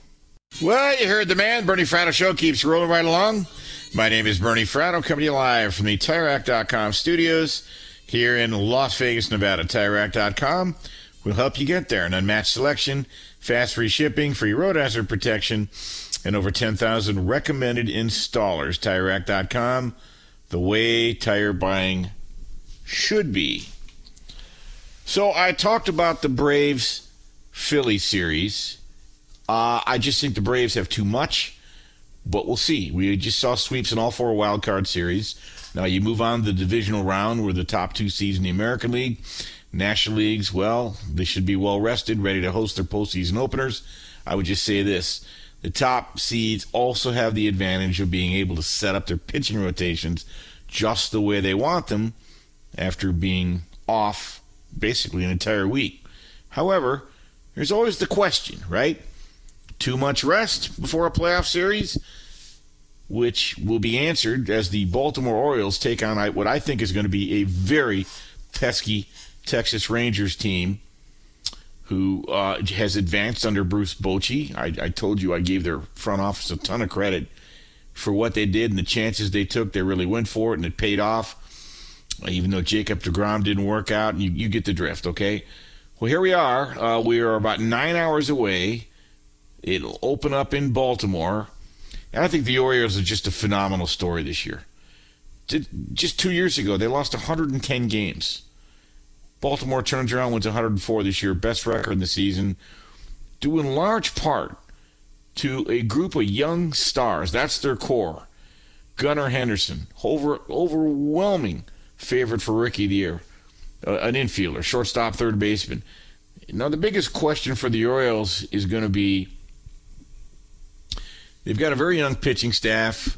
Grayson Rodriguez, he's only like 23. Guys, these are not household names. Kyle Bradish, Dean Kremer. Do they have enough gas in the tank to pitch in the postseason, which is different? Again, strike zones shrink. Umpires are not going to let you finesse. You're going to have to challenge hitters.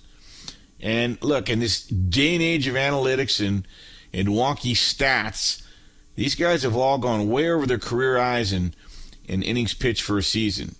And by the way, they lost uh, the, the, bullpen lost their closer Felix Bautista to a elbow injury. So if you get into Baltimore's pen, they're going to be challenged. Baltimore's pen is going to be challenged. Now, on the flip side of the coin, the Rangers were cruising along in Feinfettel but they cost themselves a division title and a first round bye because they had a late season slide.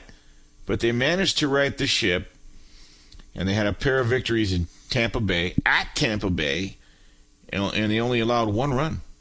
So you've got, though, I, I just sung the praises of uh, of Atlanta's offense. Well, don't go to sleep on Baltimore. They've got the most potent offense.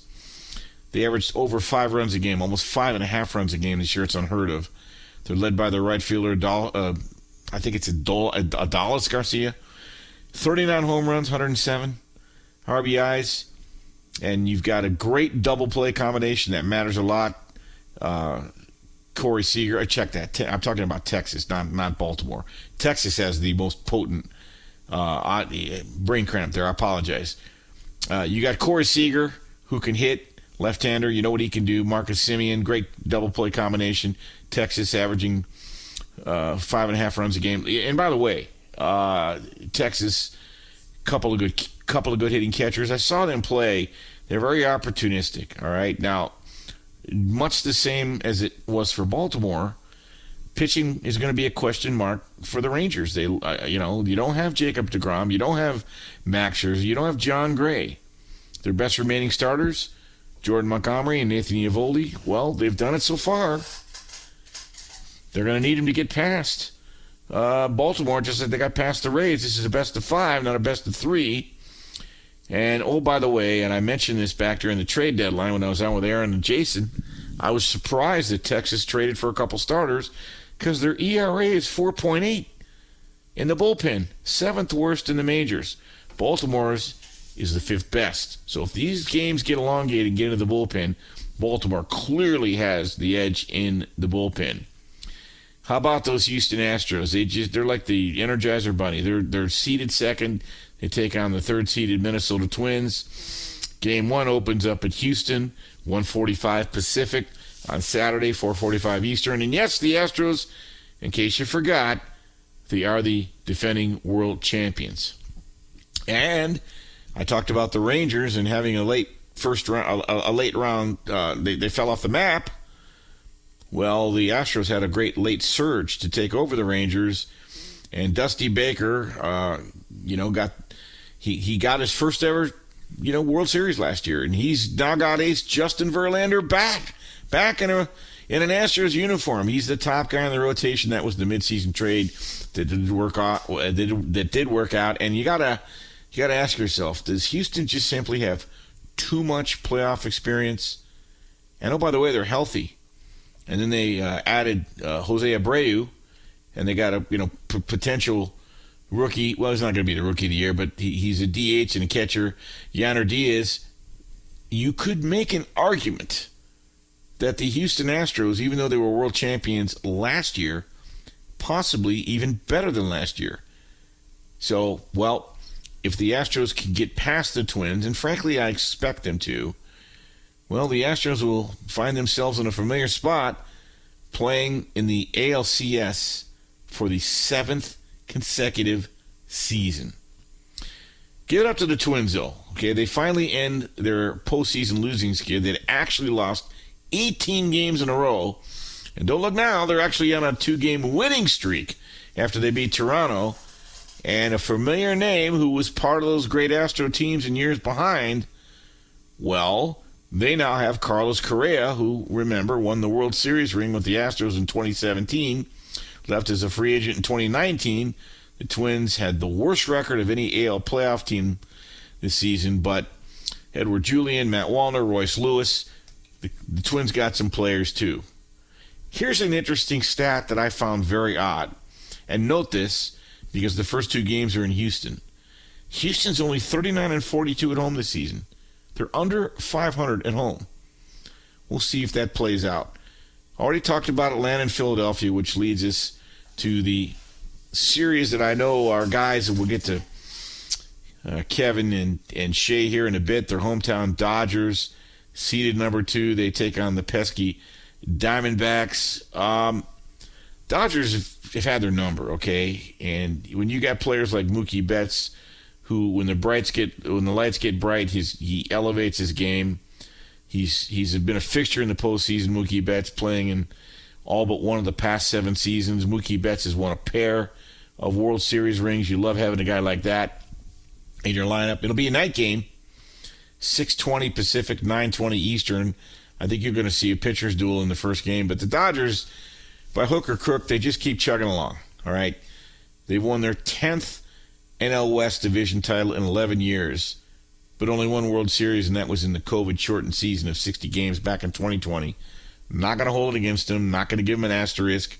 They had the same opportunities as everybody else. But look, there's a great evening out process over 162 games. But this is a veteran team. Mookie Betts, Freddie Freeman, Clayton Kershaw. They do uh, the Dodgers do have enough talent to win the damn thing. Matter of fact, wouldn't you would you love to see it be like a throwback World Series, like the Dodgers in Baltimore? And here's why you really cannot go to sleep on the Dodgers. They rank second to the Braves in scoring, home runs, on base percentage, and slugging. By the by the way, they're very much like the Braves as well, and they actually have a couple of issues in their starting rotation. Now, I give it up to Clayton Kershaw. What a career! 13 and 5 this past year, 2.46 ERA, but only threw 130 innings. And he's got a shoulder issue he's been battling in the second half. So you're to, again, this is a series. If it gets into the bullpen, you know, Dave Roberts, he doesn't have household names. Bobby Miller, Ryan Pepiot, he's got to turn things over. You know, he's got a deep bullpen, but I don't think you want it to turn into a bullpen game. Look, the Diamondbacks, I think, obviously are the this entire postseason the most likely, you know, entrance. They they improved by winning 20 ga- more games this year than they won a year ago. They're a dangerous team. They were down both games in Milwaukee. They battled back both games. They look like they are ready for this moment, not predicting what's going to happen. I got to see a couple games. The the, the D-backs, look, again, you're going to you're going to see more Corbin Carroll. First rookie in baseball history. A lot of superlatives this year. Imagine this. He's a rookie, hit 25 dingers and stole 50 bases. But what I'm the reason I think Arizona will have a puncher's chance, if not win it, is because they play outstanding defense. They got a Gold Glove at first base, Christian Walker. But again, does their pitching match up with the Dodgers? No, not at all. Uh, Zach Gallen is their ace. Merrill Kelly, uh, who I think is starting game one. Remember, you can't line up your pitching the way you can if you've been waiting around a week like the Dodgers. Here's the problem: when you got a starting staff that's got a cumulative ERA of 4.5 and they're ranked 20th in the majors, that's the worst of any playoff team, and you're going up against the Dodger offense. It doesn't seem to bode well. All right. Uh, also, their their starting catcher Gabriel Moreno, he had to leave uh, Wednesday's game. He got hit in the helmet on a swing. Uh, it happens every time, every once in a while. Uh, Milwaukee's Brice Turang, he, he, finished his swing and clunked him in the head. I think he got hit in the head. He got hit in the helmet, and and I I don't, I've not heard he's not going to play, but you hope you hope he's 100 percent. So we see a good series.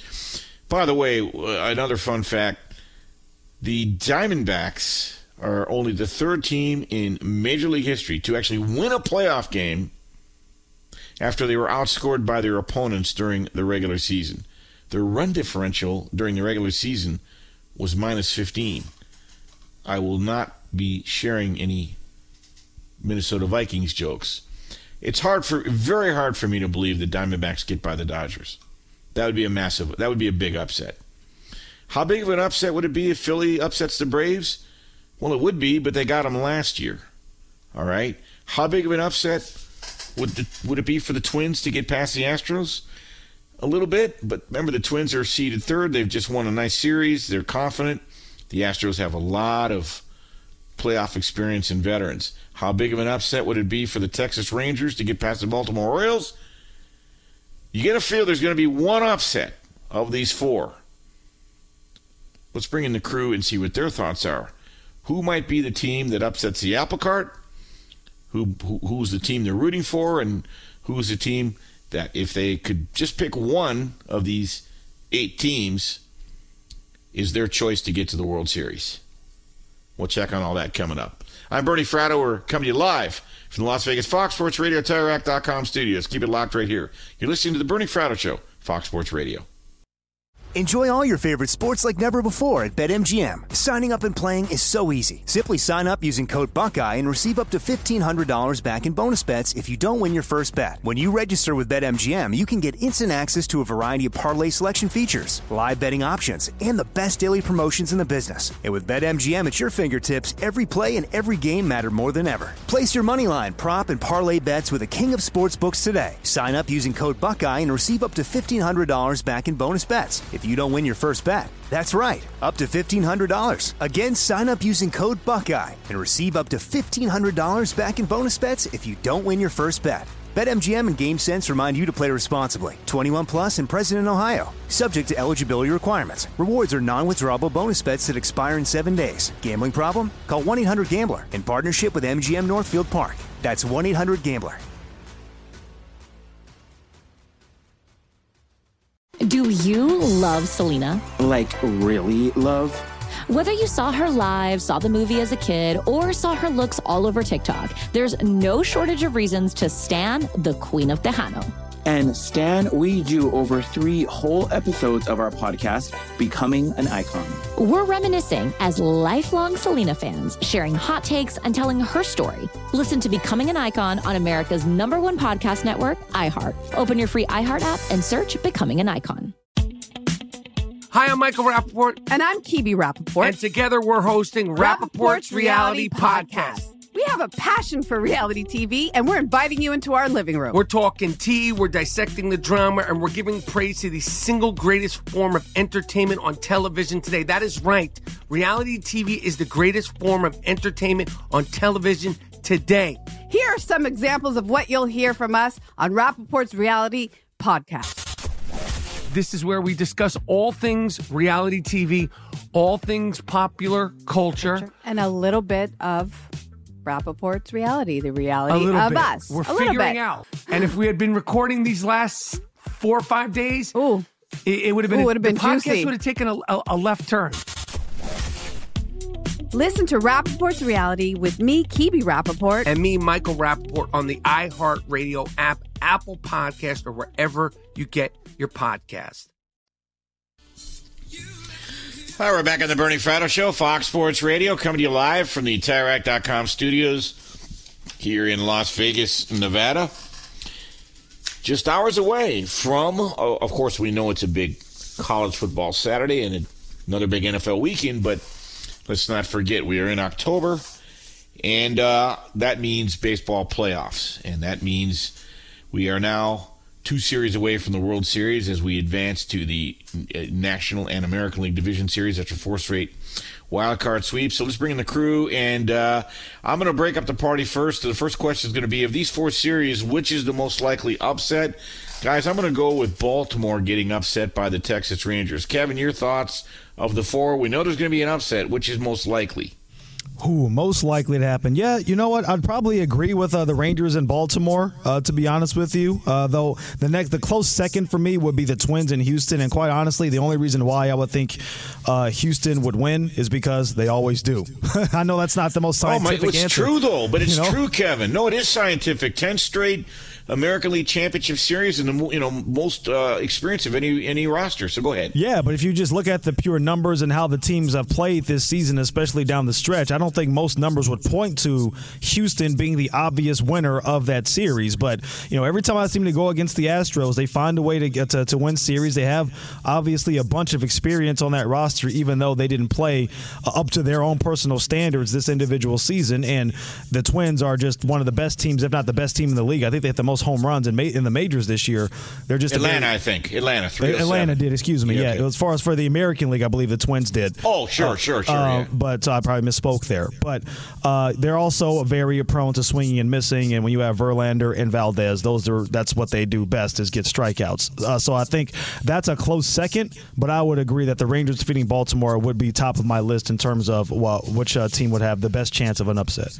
I just feel like their youth and then winning 100 games and everything changes so drastically in the postseason.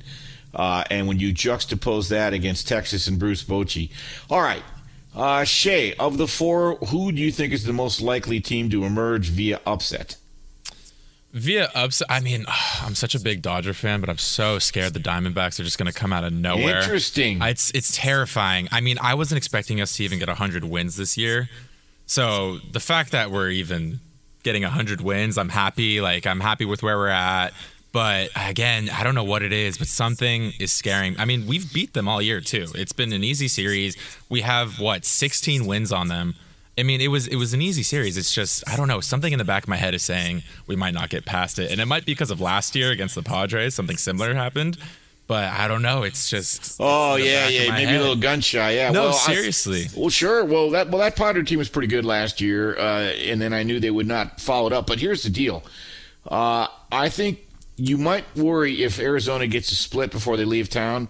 I just don't. I don't know that I see that. But I, I, you know, you're a Dodger fan. You'd like to see him finally close the deal, right? Uh, so I get. I, I get that. I want to see Kershaw get a ring. So, so, so did you? But do you think Arizona? If you're going to answer the question, you think Arizona is the most likely upset? The most likely, ah, no, no, no. It's probably the Orioles. It's definitely. Yeah, I think. I think. Yeah. I think it's definitely the Orioles. Either either team that comes out of that, we got a real story. Yeah, definitely. Because yeah, because if Texas advances, you know what the storyline there is, and if Baltimore advances. All right, let's uh, let's put on our fanboy hats. Uh, Kevin, which team are you rooting for on either league? Say, I want to. If I have a magic wand, I want to put this team in the World Series. You know, I love seeing underdog stories, so I think it'd be pretty cool for a downtrodden franchise like the Twins to actually make a have Oh, a deep yeah. run here. Won their first postseason series, you know, since the you know since the Reagan administration uh, earlier this week. So I think it'd be a pretty cool story to see a team also full of young guys without a whole lot of experience to be able to get themselves uh, a pretty deep run. So that's kind of the the underdog, the team that I'm kind of pulling for to see if they can make a deep run here. That would be kind of cool to see as well. Uh, I, I believe it's what been 33, 32 years since that famous 91 duel that they had with the Blue Jays, and then of course in 87. Uh, fair enough. How about you, uh, Shay? I mean, as a Dodger fan, obviously I want the Dodgers to win, but Sure. I'm, I mean, if, if I'm going to put all my my fans aside, I think I'm going to have to go with the Orioles. I just, as a team, I, I mean, I've always liked Cedric Mullins as a player, but just as a team, the Orioles are just they're so likable. I don't know what it is, but there's something about them that just makes me want to root for them. Well, they're young. They came out of nowhere. They're athletic. They're f- they play the game with joy. That would be a hell of a story. Uh, it would be amazing. I mean, also the Rangers when they started off the season, I think it was like 14 wins or something like that. I mean, that would be cool too. Just like starting off with such a bang and then ending it off with such a bang too. I mean, that'd be cool for Ranger fans just to get a championship too. But I, I, and yeah, and that's where I weigh in. Uh, I would like to see the Rangers. Why they've never won? The, the franchise has never won. I believe the franchise was born what in 1972. The famous David Clyde story in 1973. Bruce Bochy comes over. They sign players. They have bad luck with injuries, and they find themselves well. They're right where they need to be. Right? They just they need to win this series. If you put the Rangers in the World Series, you guys remember what happened? I want to say it was 2015. They were down to one out. Remember that, Kevin? You remember that? I do, and I believe it was Nelson Cruz who had a pretty easy. It wasn't a lazy fly ball into the outfield, but a pretty uh, catchable ball. He misread it and uh, was unable to make a play, and they ended up losing that series. Yes, they were down to the final out, one out away from winning the World Series. And I can't think of the name of the manager. Uh, he was a, he had a great personal story. He had leukemia in high school, and obviously he ends up managing in the major leagues. So this is a franchise that's really been committed to winning and doing a lot of the right things over the years. I'd like to see their investment rewarded. I really would. And again, can you imagine? One out away from winning it all. You probably got one foot in the dugout steps, ready to go on the field. You got the you got the champagne on ice, and it gets it gets uh, yanked away. So okay, so we've got the first, uh, uh, you know, we've got who we think the underdog will be and who we would would like to see win. Let's go the other way. Which is the last team you want to see in the World Series? Kevin, we'll start with you, buddy. Oh, this is an easy one for me. The Houston Astros. I know there's only a couple of a couple of guys left from that 2017 team that uh, basically stole the championship away from the Dodgers. But if Houston never wins again, I think I'll be fine with that. So that that's an easy one. Very good, very good. Uh, that that was right there, man. You you mollywop that one. So all right, how about you, uh, uh, Shay? And I, I, I might bring down the house with the one I I'm going to share here in a minute. But which is the one team that you're like, okay, I don't want to see them in the World Series. I don't want to be a carbon copy of uh, Kevin over here. But Well, it's I'm gonna, okay. I'm gonna have to go with the Astros. Absolutely hate them. If I can go without seeing a trash can for the rest of my life, I will. They're never going to live that down, are they? They just I- never they won't. are. Are you kidding me? At least And, I, they won't. and far be it for me to defend them, which I will not do, but I will maintain a modicum of objectivity. That seventh game was played at Dodger Stadium, so it would have been interesting. Uh, but look, we get it. All right, that was uh, brutal. I know AJ Hinch in Detroit had to, you know, answer questions over and over again about that before he got the job, and uh, that's just something that they'll, they'll they'll never live down. Oh, tell me. For me, guys, I hope Ethan's not listening. I don't want to see the Philadelphia Phillies in the World Series. I just don't, man. They just bug me. Too much swag, too much flex, too much testosterone. And you know what? They're a good team, all right? And uh, got to know Bryce Harper a little bit here in Las Vegas. He's a really good dude. You know, I know he looks like he's got the red ass all the time, but uh, you know, I I don't know. You, guys have any thoughts on the Phillies? I, just don't, I don't want to see him. That Grand Slam was magical, though. The- Yeah. that- did you see that video with the music and everything? They all stopped Yes. singing. That was, I mean, there's no one better than a Philly stadium. Like, it doesn't matter what Oh, sport yeah. you're in, the energy they give. I mean, that's the only reason I'm going to put Philly in the game against the Braves. Like, just the home base advantage is probably insane. Like I just the videos I see, it might be because I have Cuz in my ear too. Um, Yeah, Anthony Anthony, Gargano, Gargano, for sure. but I definitely it's just I don't know. There's something about it. I also I don't want the Phillies to win either, just because I'm gonna be in Atlanta uh, during the time when they could possibly be playing the Dodgers, and I would love to see that. You know, I wouldn't be too pissed if it was like a Dodgers Twin series or a Dodgers uh, Orioles series, a, a throwback to the uh, you know the back in the day type series. I've had enough of Houston too. I mean, they they, they win, man, but I've had kind of enough of them too. I've I've had enough of the Phillies. Uh, and look, I know the networks wouldn't like it, but if Arizona got to the World Series, look what they did back in 01 when they beat the Yankees. So I think, you know, we may not end up with a matchup we want, but I know we'll end up with a competitive matchup because there's a lot of parity in Major League Baseball right now. I mean, Baltimore won more games than anybody, but nobody here, I think, feels super confident that they're going to be able to win the next two series to get to the World Series. So let's let the games begin. We'll, of course, cover uh, each series as it progresses on, on both my shows. Uh, good stuff, guys. Coming up, Chris Perfett's World of Soccer. Plenty of news, uh, plenty of interesting stories, and uh, plenty of hijinks. Chris Perfett's World of Soccer coming up. But first, uh, let's go back to our guy, Kevin Figures, with the latest. All right, Bernie, and Friday night in college football, Nebraska holding Bret Bielema's Illinois squad to just 21 yards rushing in a 20 7 victory. Elsewhere, Oklahoma State snapped its two-game losing streak. They defeated Kansas State 29 to 21, improving to 3 and 2 on the season. In the NFL, Ravens receiver Odell Beckham Jr. says he plans to play against the Steelers on Sunday after missing the previous two games with an ankle injury. Jimmy Garoppolo will start under center for the Raiders Monday night against Green Bay after he cleared concussion protocols. Eagles defensive lineman Fletcher Cox will not play against the Rams as he nurses a back injury. Barring a setback, the Rams expect to have receiver Cooper Kupp in the lineup for the first time this season in that game. Kupp missed the first four games with a hamstring injury. And in Major League Baseball, Rangers pitcher Max Scherzer did throw a simulated game on Friday, but his status for the ALDS is still up in the air. Texas will face Baltimore in game one of that series on FS1 today at 2 p.m. Eastern. Back to Bernie Fratto. All right, thanks so much, Kevin. Of course, you folks know every week at this time we covered all.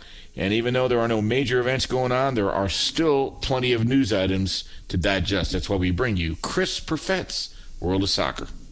The greatest goals, I've just seen the most insane goal I have ever seen. the thrilling finishes, the international drama. El chicharito, chicharito, chicharito. It's all here in this report from the world of soccer. Bernie, today I have three things to know for the MLS Cup playoffs. Going to be coming here at the end of October. We're going to be chasing the race as it comes. But first, I would do want to start over in Europe. We just got done with a whole slate of Champions League action. The first couple games of the group stage were played over the past couple of weeks, and we have a lot to talk about. One might be the very disappointing of Manchester United. Now, Manchester United has some good pieces. Casemiro has scored three goals in two games. So has Rasmus Hojlund. Now, we've talked about Rasmus Hojlund before. He was Manchester United's hope to find a Scandinavian player quite like Erling Haaland. More on him in a second. But it's uh, three goals for Rasmus Hojlund in Champions League is remarkable. He's off to a slower start than Erling Haaland. He's not setting the world on fire. However, in spite of the scoring from these two, those are the only goals in Champions League so far for Manchester United, and it has been heartbreak through two games as they just cannot get out of their way. Every time I would watch Manchester United and the Turkish side Galatasaray duel, every good thing Manchester United would did would be immediately countered by the Turkish club stuffing them back into the ground. And it was the red card on Casemiro that really sealed the deal in the final minutes 3 2 Galatasaray. And that's compounding on top of their previous loss 4 3 two weeks ago to Bayern Munich with just a complete parade of goal scoring by Bayern Munich, by Harry Kane, by Serge Gnabry, by Sane, by Mathys Tel. And it was that goal by Mathys Tel in stoppage time that sent this from a 3 3 3 draw into a 4 3 win by Bayern Munich. And to be honest, I don't know where the relief man- for Manchester United is. You've got to hope you get back game against Galatasaray. You've got to hope you sweep Copenhagen, and you've got to hope for just a better outing against Munich. But I don't think that's coming. I think Munich is taking that group. It's a awful group that Manchester United finds themselves in, and a two-loss hole is something they might not be able to climb out of. Meanwhile, it's the Italian clubs who had a very good showing last year, but have come out of the gate a little flat. AC Milan with two draws, Lazio with a win and a draw in quite honestly a very poor group, and Internazionale in even a poorer group with a one win, one draw, a step behind Real Sociedad. It's not pretty for them. The ones who haven't surprised, Barcelona, who's in a very poor group, who's probably best, who doesn't really have much in the way of anyone to really challenge them. Your leader in goal differentials at, at plus six. Manchester City, the other Manchester, meanwhile, atop their group, no surprise whatsoever. The real challenge for Manchester City doesn't come here in Champions League from their group, I'm sure that they'll be able to handle the rest of Young Boys, Red Star Belgrade, and Leipzig no problem. However, if you're looking for something to watch as an appetizer to your NFL Sunday slate, look no further than the Premier League as Manchester City is taking on Arsenal, last year's runner up. And once again, these two are battling for the top of the table. Manchester City, with all of its weapons, with Erling Haaland, whose score scoring, scoring has not slowed down whatsoever. But don't write out Arsenal just yet. Yes, they look a step behind Manchester City right now. Yes, they might get emotional here and there. And yes, they're coming off a very tough loss against Lens in the Champions League, putting them a, uh, two points behind where they really should be in their group. But Arsenal showed themselves to be something special last year, and I believe they can try to recapture that. Manchester City is just so good. In any other year, we would be praising Arsenal's return to form. Now, I did promise MLS Cup playoffs three things you should know as we enter the final month here for MLS regular season. Number one, FC Cincinnati has the Supporters Shield down. The Supporters Shield, in case you don't know, is the trophy for the regular season. That means a lot more in European soccer and a lot less in American sports. So it's a bit of a cleft thing when you do have a playoff cup that does matter so much in the United States. But I don't want anything to diminish what FC Cincinnati has done. That club has been able to turn it around from a very poor few years that they've been showing, always at the bottom of tables, always struggling to keep up, always gasping for air. And look, here they are. It's 2023, and the little club that was always at the bottom of the East is now the Supporters Shield champions. Well done. And a lot of it comes off the leg of Luciano Acosta, 16 goals in the season so far. Look for him to continue that goal scoring prowess as we get ready for the playoffs. Number two, you should know is that St. Louis City is having a year for the ages for an expansion team. This is the expansion team from this year, but St. Louis City SC is at the top of the Western Conference. I believe they're going to clinch here very soon. If they have not, they did take a pretty nasty loss to the Whitecaps, which allowed the Whitecaps to move into playoffs here. But I believe City is going to remain the number one spot there. They've got to watch out for the Sounders nipping at their heels, only seven points behind entering this weekend. They can steal home field advantage from them if they so wish, but everything that the uh, that St. Louis has done this year has been phenomenal. And finally, number three, look out once again for LAFC. Now, I contend that the East right now is much stronger than the West in MLS between Cincinnati, Orlando City, and the Columbus Crew. And wins late in the season have been a real struggle for them to find, and it may indeed cost them home field advantage in several spots in the playoffs. But I will say they've been playing some very tough opponents here down the stretch that is really taking that away from them. And look out for Denis Bouanga because he just scored a hat trick over Minnesota not long ago, and there is nothing more to say about this team. It is the defending champions for a reason, and they look like they are hungry to go again. Now, you might notice in those three, I didn't mention Lionel Messi. That's because Lionel Messi's not going to be playing in these playoffs. I hate to be cheeky about it, but it's the truth of it, in spite of the fact that all the coverage I see still remains Messi, Messi, Messi. I get it. Play the hits. But we should also talk about some of the teams who are going to be on your TVs come November, and that is the world of soccer. Well, he's not wrong. I mean, the Lionel Messi story was huge, and there was never any guarantee he was going to end up in Inter Miami. And there were sold out crowds wherever he played. He was like a traveling rock show, and he was scoring goals. Uh, he'd get out of bed and score goals. I mean, to the point where, you know, people were joking on other networks that they were letting him score goals. Well, we know that's not true. But, you know, speaking of playing the hits, he was a hit. But that's the thing about the world of soccer. There's always news, and it's onward and upward. And MLS has really taken on a life of its own, especially with all the international players that come over to finish up their career, and they're still they still have a lot of gas in the tank. If you get my drift. Coming up, we wrap up the show, and I share you share with you my uh, week of travels, as it were, with Urban Meyer. I broke a story Tuesday, uh, and uh, it set the world on fire because people are skeptical. But guess what? It's starting to trend heavily in my direction. I will explain coming up. I'm Bernie Fratto. We're coming to you live from the Las Vegas Fox Sports Radio, TireRack.com studios. Keep it locked. You're listening to the Bernie Fratto Show on Fox Sports Radio.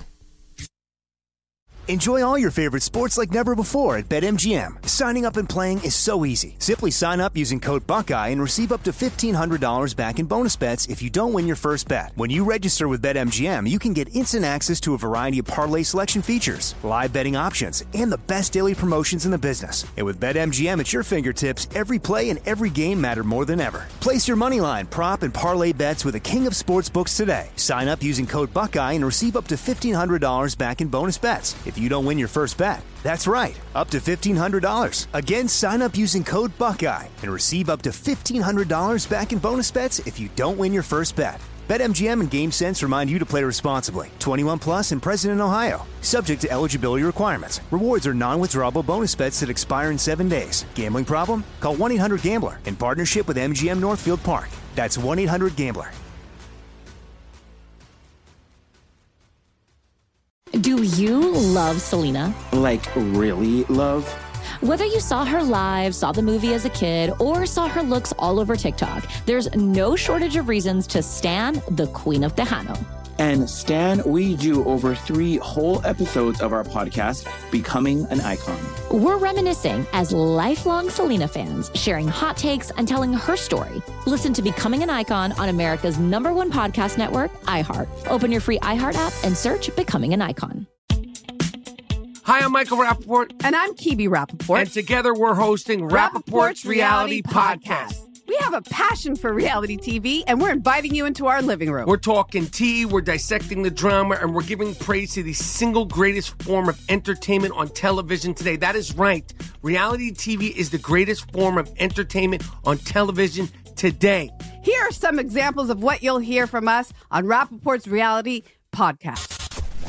This is where we discuss all things reality TV, all things popular culture, and a little bit of Rapaport's reality, the reality a little of bit. us. We're a little figuring bit. out. And if we had been recording these last four or five days, Ooh.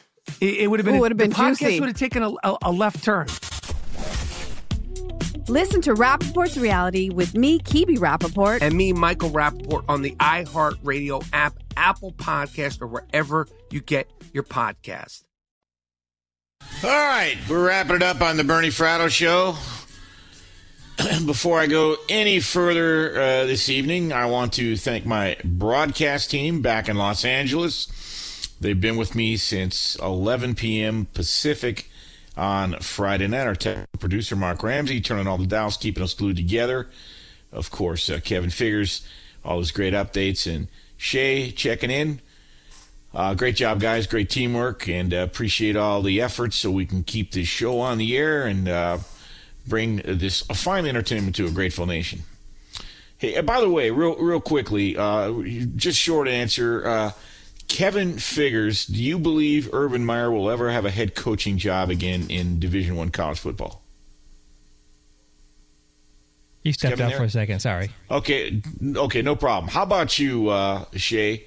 Real quickly, well, do you believe Urban Meyer I, will coach again in in college football? I mean, I don't I don't see it as a necessarily like thing that's impossible, right? I mean, we've we've seen it all, honestly. I mean, I've seen people come back, come out of But, retirement. but just real quickly, yes or no? You Yes, it's- yes, yes. Okay, fair enough, buddy. And, and I think that's that's a good answer. We'll see. Uh, I, I I bet you if I asked this question two years ago, what about Hugh Freeze and you know the issues he had in the SEC? He's not only back coaching, and he got a good gig at Liberty. And he got you know now he's the head coach at uh, at Auburn. Uh, how about uh, Rick Pitino? You know his travails, and obviously he's got a big time coach. He's you know in, in college basketball now again. Uh, how about Bobby Petrino? I mean, he's clearly had his issues, and uh, he's your offensive coordinator for uh, Texas A&M. So, uh, you know, you guys talk about the Astros. Well, who was the manager of that team that got caught cheating? It was AJ Hinch. Well, AJ Hinch had to answer a lot of questions, but he's he's back managing for the Detroit Tigers. So, why do I bring all this up? On Tuesday, I was having a relatively innocent conversation with you know, one of my moles, one of my people, one of my sources back in Michigan, and he says, You're not going to believe who's in town today in East Lansing. I go, Who? He says, uh, Urban Meyer. I said, Huh? What is he having breakfast at the Flapjack Shack? Well, I started asking a lot more questions, and he says, No, uh, he's, you know, we believe that he is having preliminary talks with the Michigan State to see where this could possibly go. Now, I want to make one thing very clear because it's amazing how people convolute things, twist things around, and selectively listen.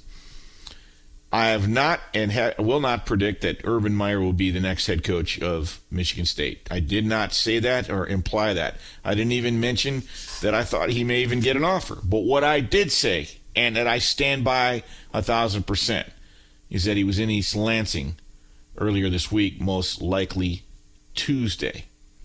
All right. Now it's funny because I've I've I've broken a lot of stories in five years here. Uh, 18 months ago, when Jim Harbaugh flew to Minnesota on recruiting day to interview with the Vikings, I made it very clear. Put a timestamp tweet, timestamp text, Aaron Torres. I'm sticking to my guns. The Vikings are not going to hire him. I was told by people I trust that this is a courtesy interview uh, because Kwesi Adofo-Mensah from uh, the, the, the you know the personnel director for the Vikings, Harbaugh worked with him in San Francisco. Uh, they'd already committed to uh, Kevin O'Connell, and Harbaugh was not going to get the job. And people were coming at me, no, it's done deal. He wouldn't be flying there. No, that's not true. My moles are right. Uh, let's go back uh, just to you know, let's see. Around that same time, I Mel Tucker, I had reported was would be getting a ninety-five million dollar extension because of the interest LSU showed right on down the line. People said, You're crazy. Tucker even went and said, uh, Thanks so much. I'm flattered, but I'm going to stay at Colorado. Well, guess what? Uh, he, he got he got the money and uh, he ended up at Michigan State. Now I know that's gone south, but uh, you know it, you saw what happened there. No one believed me then. So no one really you know cared a whole hell of a lot. There's always pushback on those two events. But when I reported the Urban Meyer one, it, it lit the world on fire. People are incensed. They're they've gone literally crazy about this. I have like a million hits on my on my Twitter page, and and I mean, thought you know hundreds of hundreds and hundreds of retweets and this and that, and the vast majority of people are on my side. But I've got some knuckleheads. And by the way, Bruce Feldman w- w- wasted no time in tweeting out uh, these reports are false. Uh, Urban Meyer has zero interest. Well, you know what? Urban Meyer denied he was going to Ohio State too. He denied he was going to Jacksonville too. And I tweeted at Bruce Feldman. I said, "Hey, you didn't hear what I said. I didn't say he whether he was interested or not. I said he was in East Lansing. Did you ask him that? Crickets. Ask Brady Quinn the same thing. Crickets. Now we'll see if it gets brought up on Big Noon Kickoff here, which kicks off, which oh, you know airs in about five hours. I don't know if it will. I don't think it'd be good form to detract from their show, but they might. But even if they do, Urban, he can say, "Hell no, I'm not going. I'm not interested." Do you believe him? That's just not not how this thing works. So this is a fluid situation. I do not think you will see any decisions at Michigan State before December, even if they were to come to terms with Urban Meyer. And I give it a, a fairly slim chance because I don't know that Michigan State is in the you know they can coalesce right now and make this happen. And that the way they Michigan did with Jim Harbaugh a few years ago, that everybody pulling on the same rope, and that's the way they made it happen. I don't know that that's going to happen here. But don't, you know, listen, you can't discount anything. And I don't know the level of interest, and I'm going to stick to my guns that he was in East Lansing. Now, he can deny it. Maybe it gets brought up Saturday, and he, he denies it. That doesn't mean anything to me. So let's continue to watch it. I think you'll see more reportage come out. More people are falling in line. More people are backing me up. And oh, by the way, they did a poll. Who do you believe, Fratto or Feldman? 60% believe Fratto, 40% believe Feldman. That's going to do it. Mm-hmm. Keep it locked for the great Anthony Gargano, Fox Sports Radio. At Bet365, we don't do ordinary. We believe that every sport should be epic. Every home run, every hit, every inning, every play. From the moments that are legendary to the ones that fly under the radar. See for yourself when you sign up today and get $150 in bonus bets when you bet just $5. Whatever the sport, whatever the moment, it's never ordinary at Bet365. 21 plus only must be present in Ohio. If you or someone you know has a gambling problem and wants help, call 1-800-GAMBLER. Terms and conditions apply. I'm Diosa. And I'm Mala. We are the creators of Locatora Radio, a radiophonic novela, which is a fancy way of saying a, a podcast. podcast. Welcome to Locatora Radio, Season 9. Love at first listen. We're older, we're wiser, and we're podcasting through a new decade of our lives. This season, we're falling in love with podcasting all over again and getting to the heart of our stories. We're going places we've never gone before, and we're bringing you along with us. With new segments, correspondence, and a brand new sound. Season 9 is kicking off with an intimate interview with Grammy Award winning singer songwriter Natalia Lafourcade. What's giving you hope right now? Well, when I see what music does to people, it gives me a lot of hope. If you liked Locatora before, you're going to love season 9. Subscribe to our show and you'll see why Locatora is your prima's favorite podcast. Listen to Locatora Radio as part of the My Cultura Podcast Network, available on the iHeartRadio app, Apple Podcasts, or wherever you get your podcasts. Do you love Selena? Like, really love? Whether you saw her live, saw the movie as a kid, or saw her looks all over TikTok, there's no shortage of reasons to stan the Queen of Tejano. And Stan, we do over three whole episodes of our podcast, Becoming an Icon. We're reminiscing as lifelong Selena fans, sharing hot takes and telling her story. Listen to Becoming an Icon on America's number one podcast network, iHeart. Open your free iHeart app and search Becoming an Icon.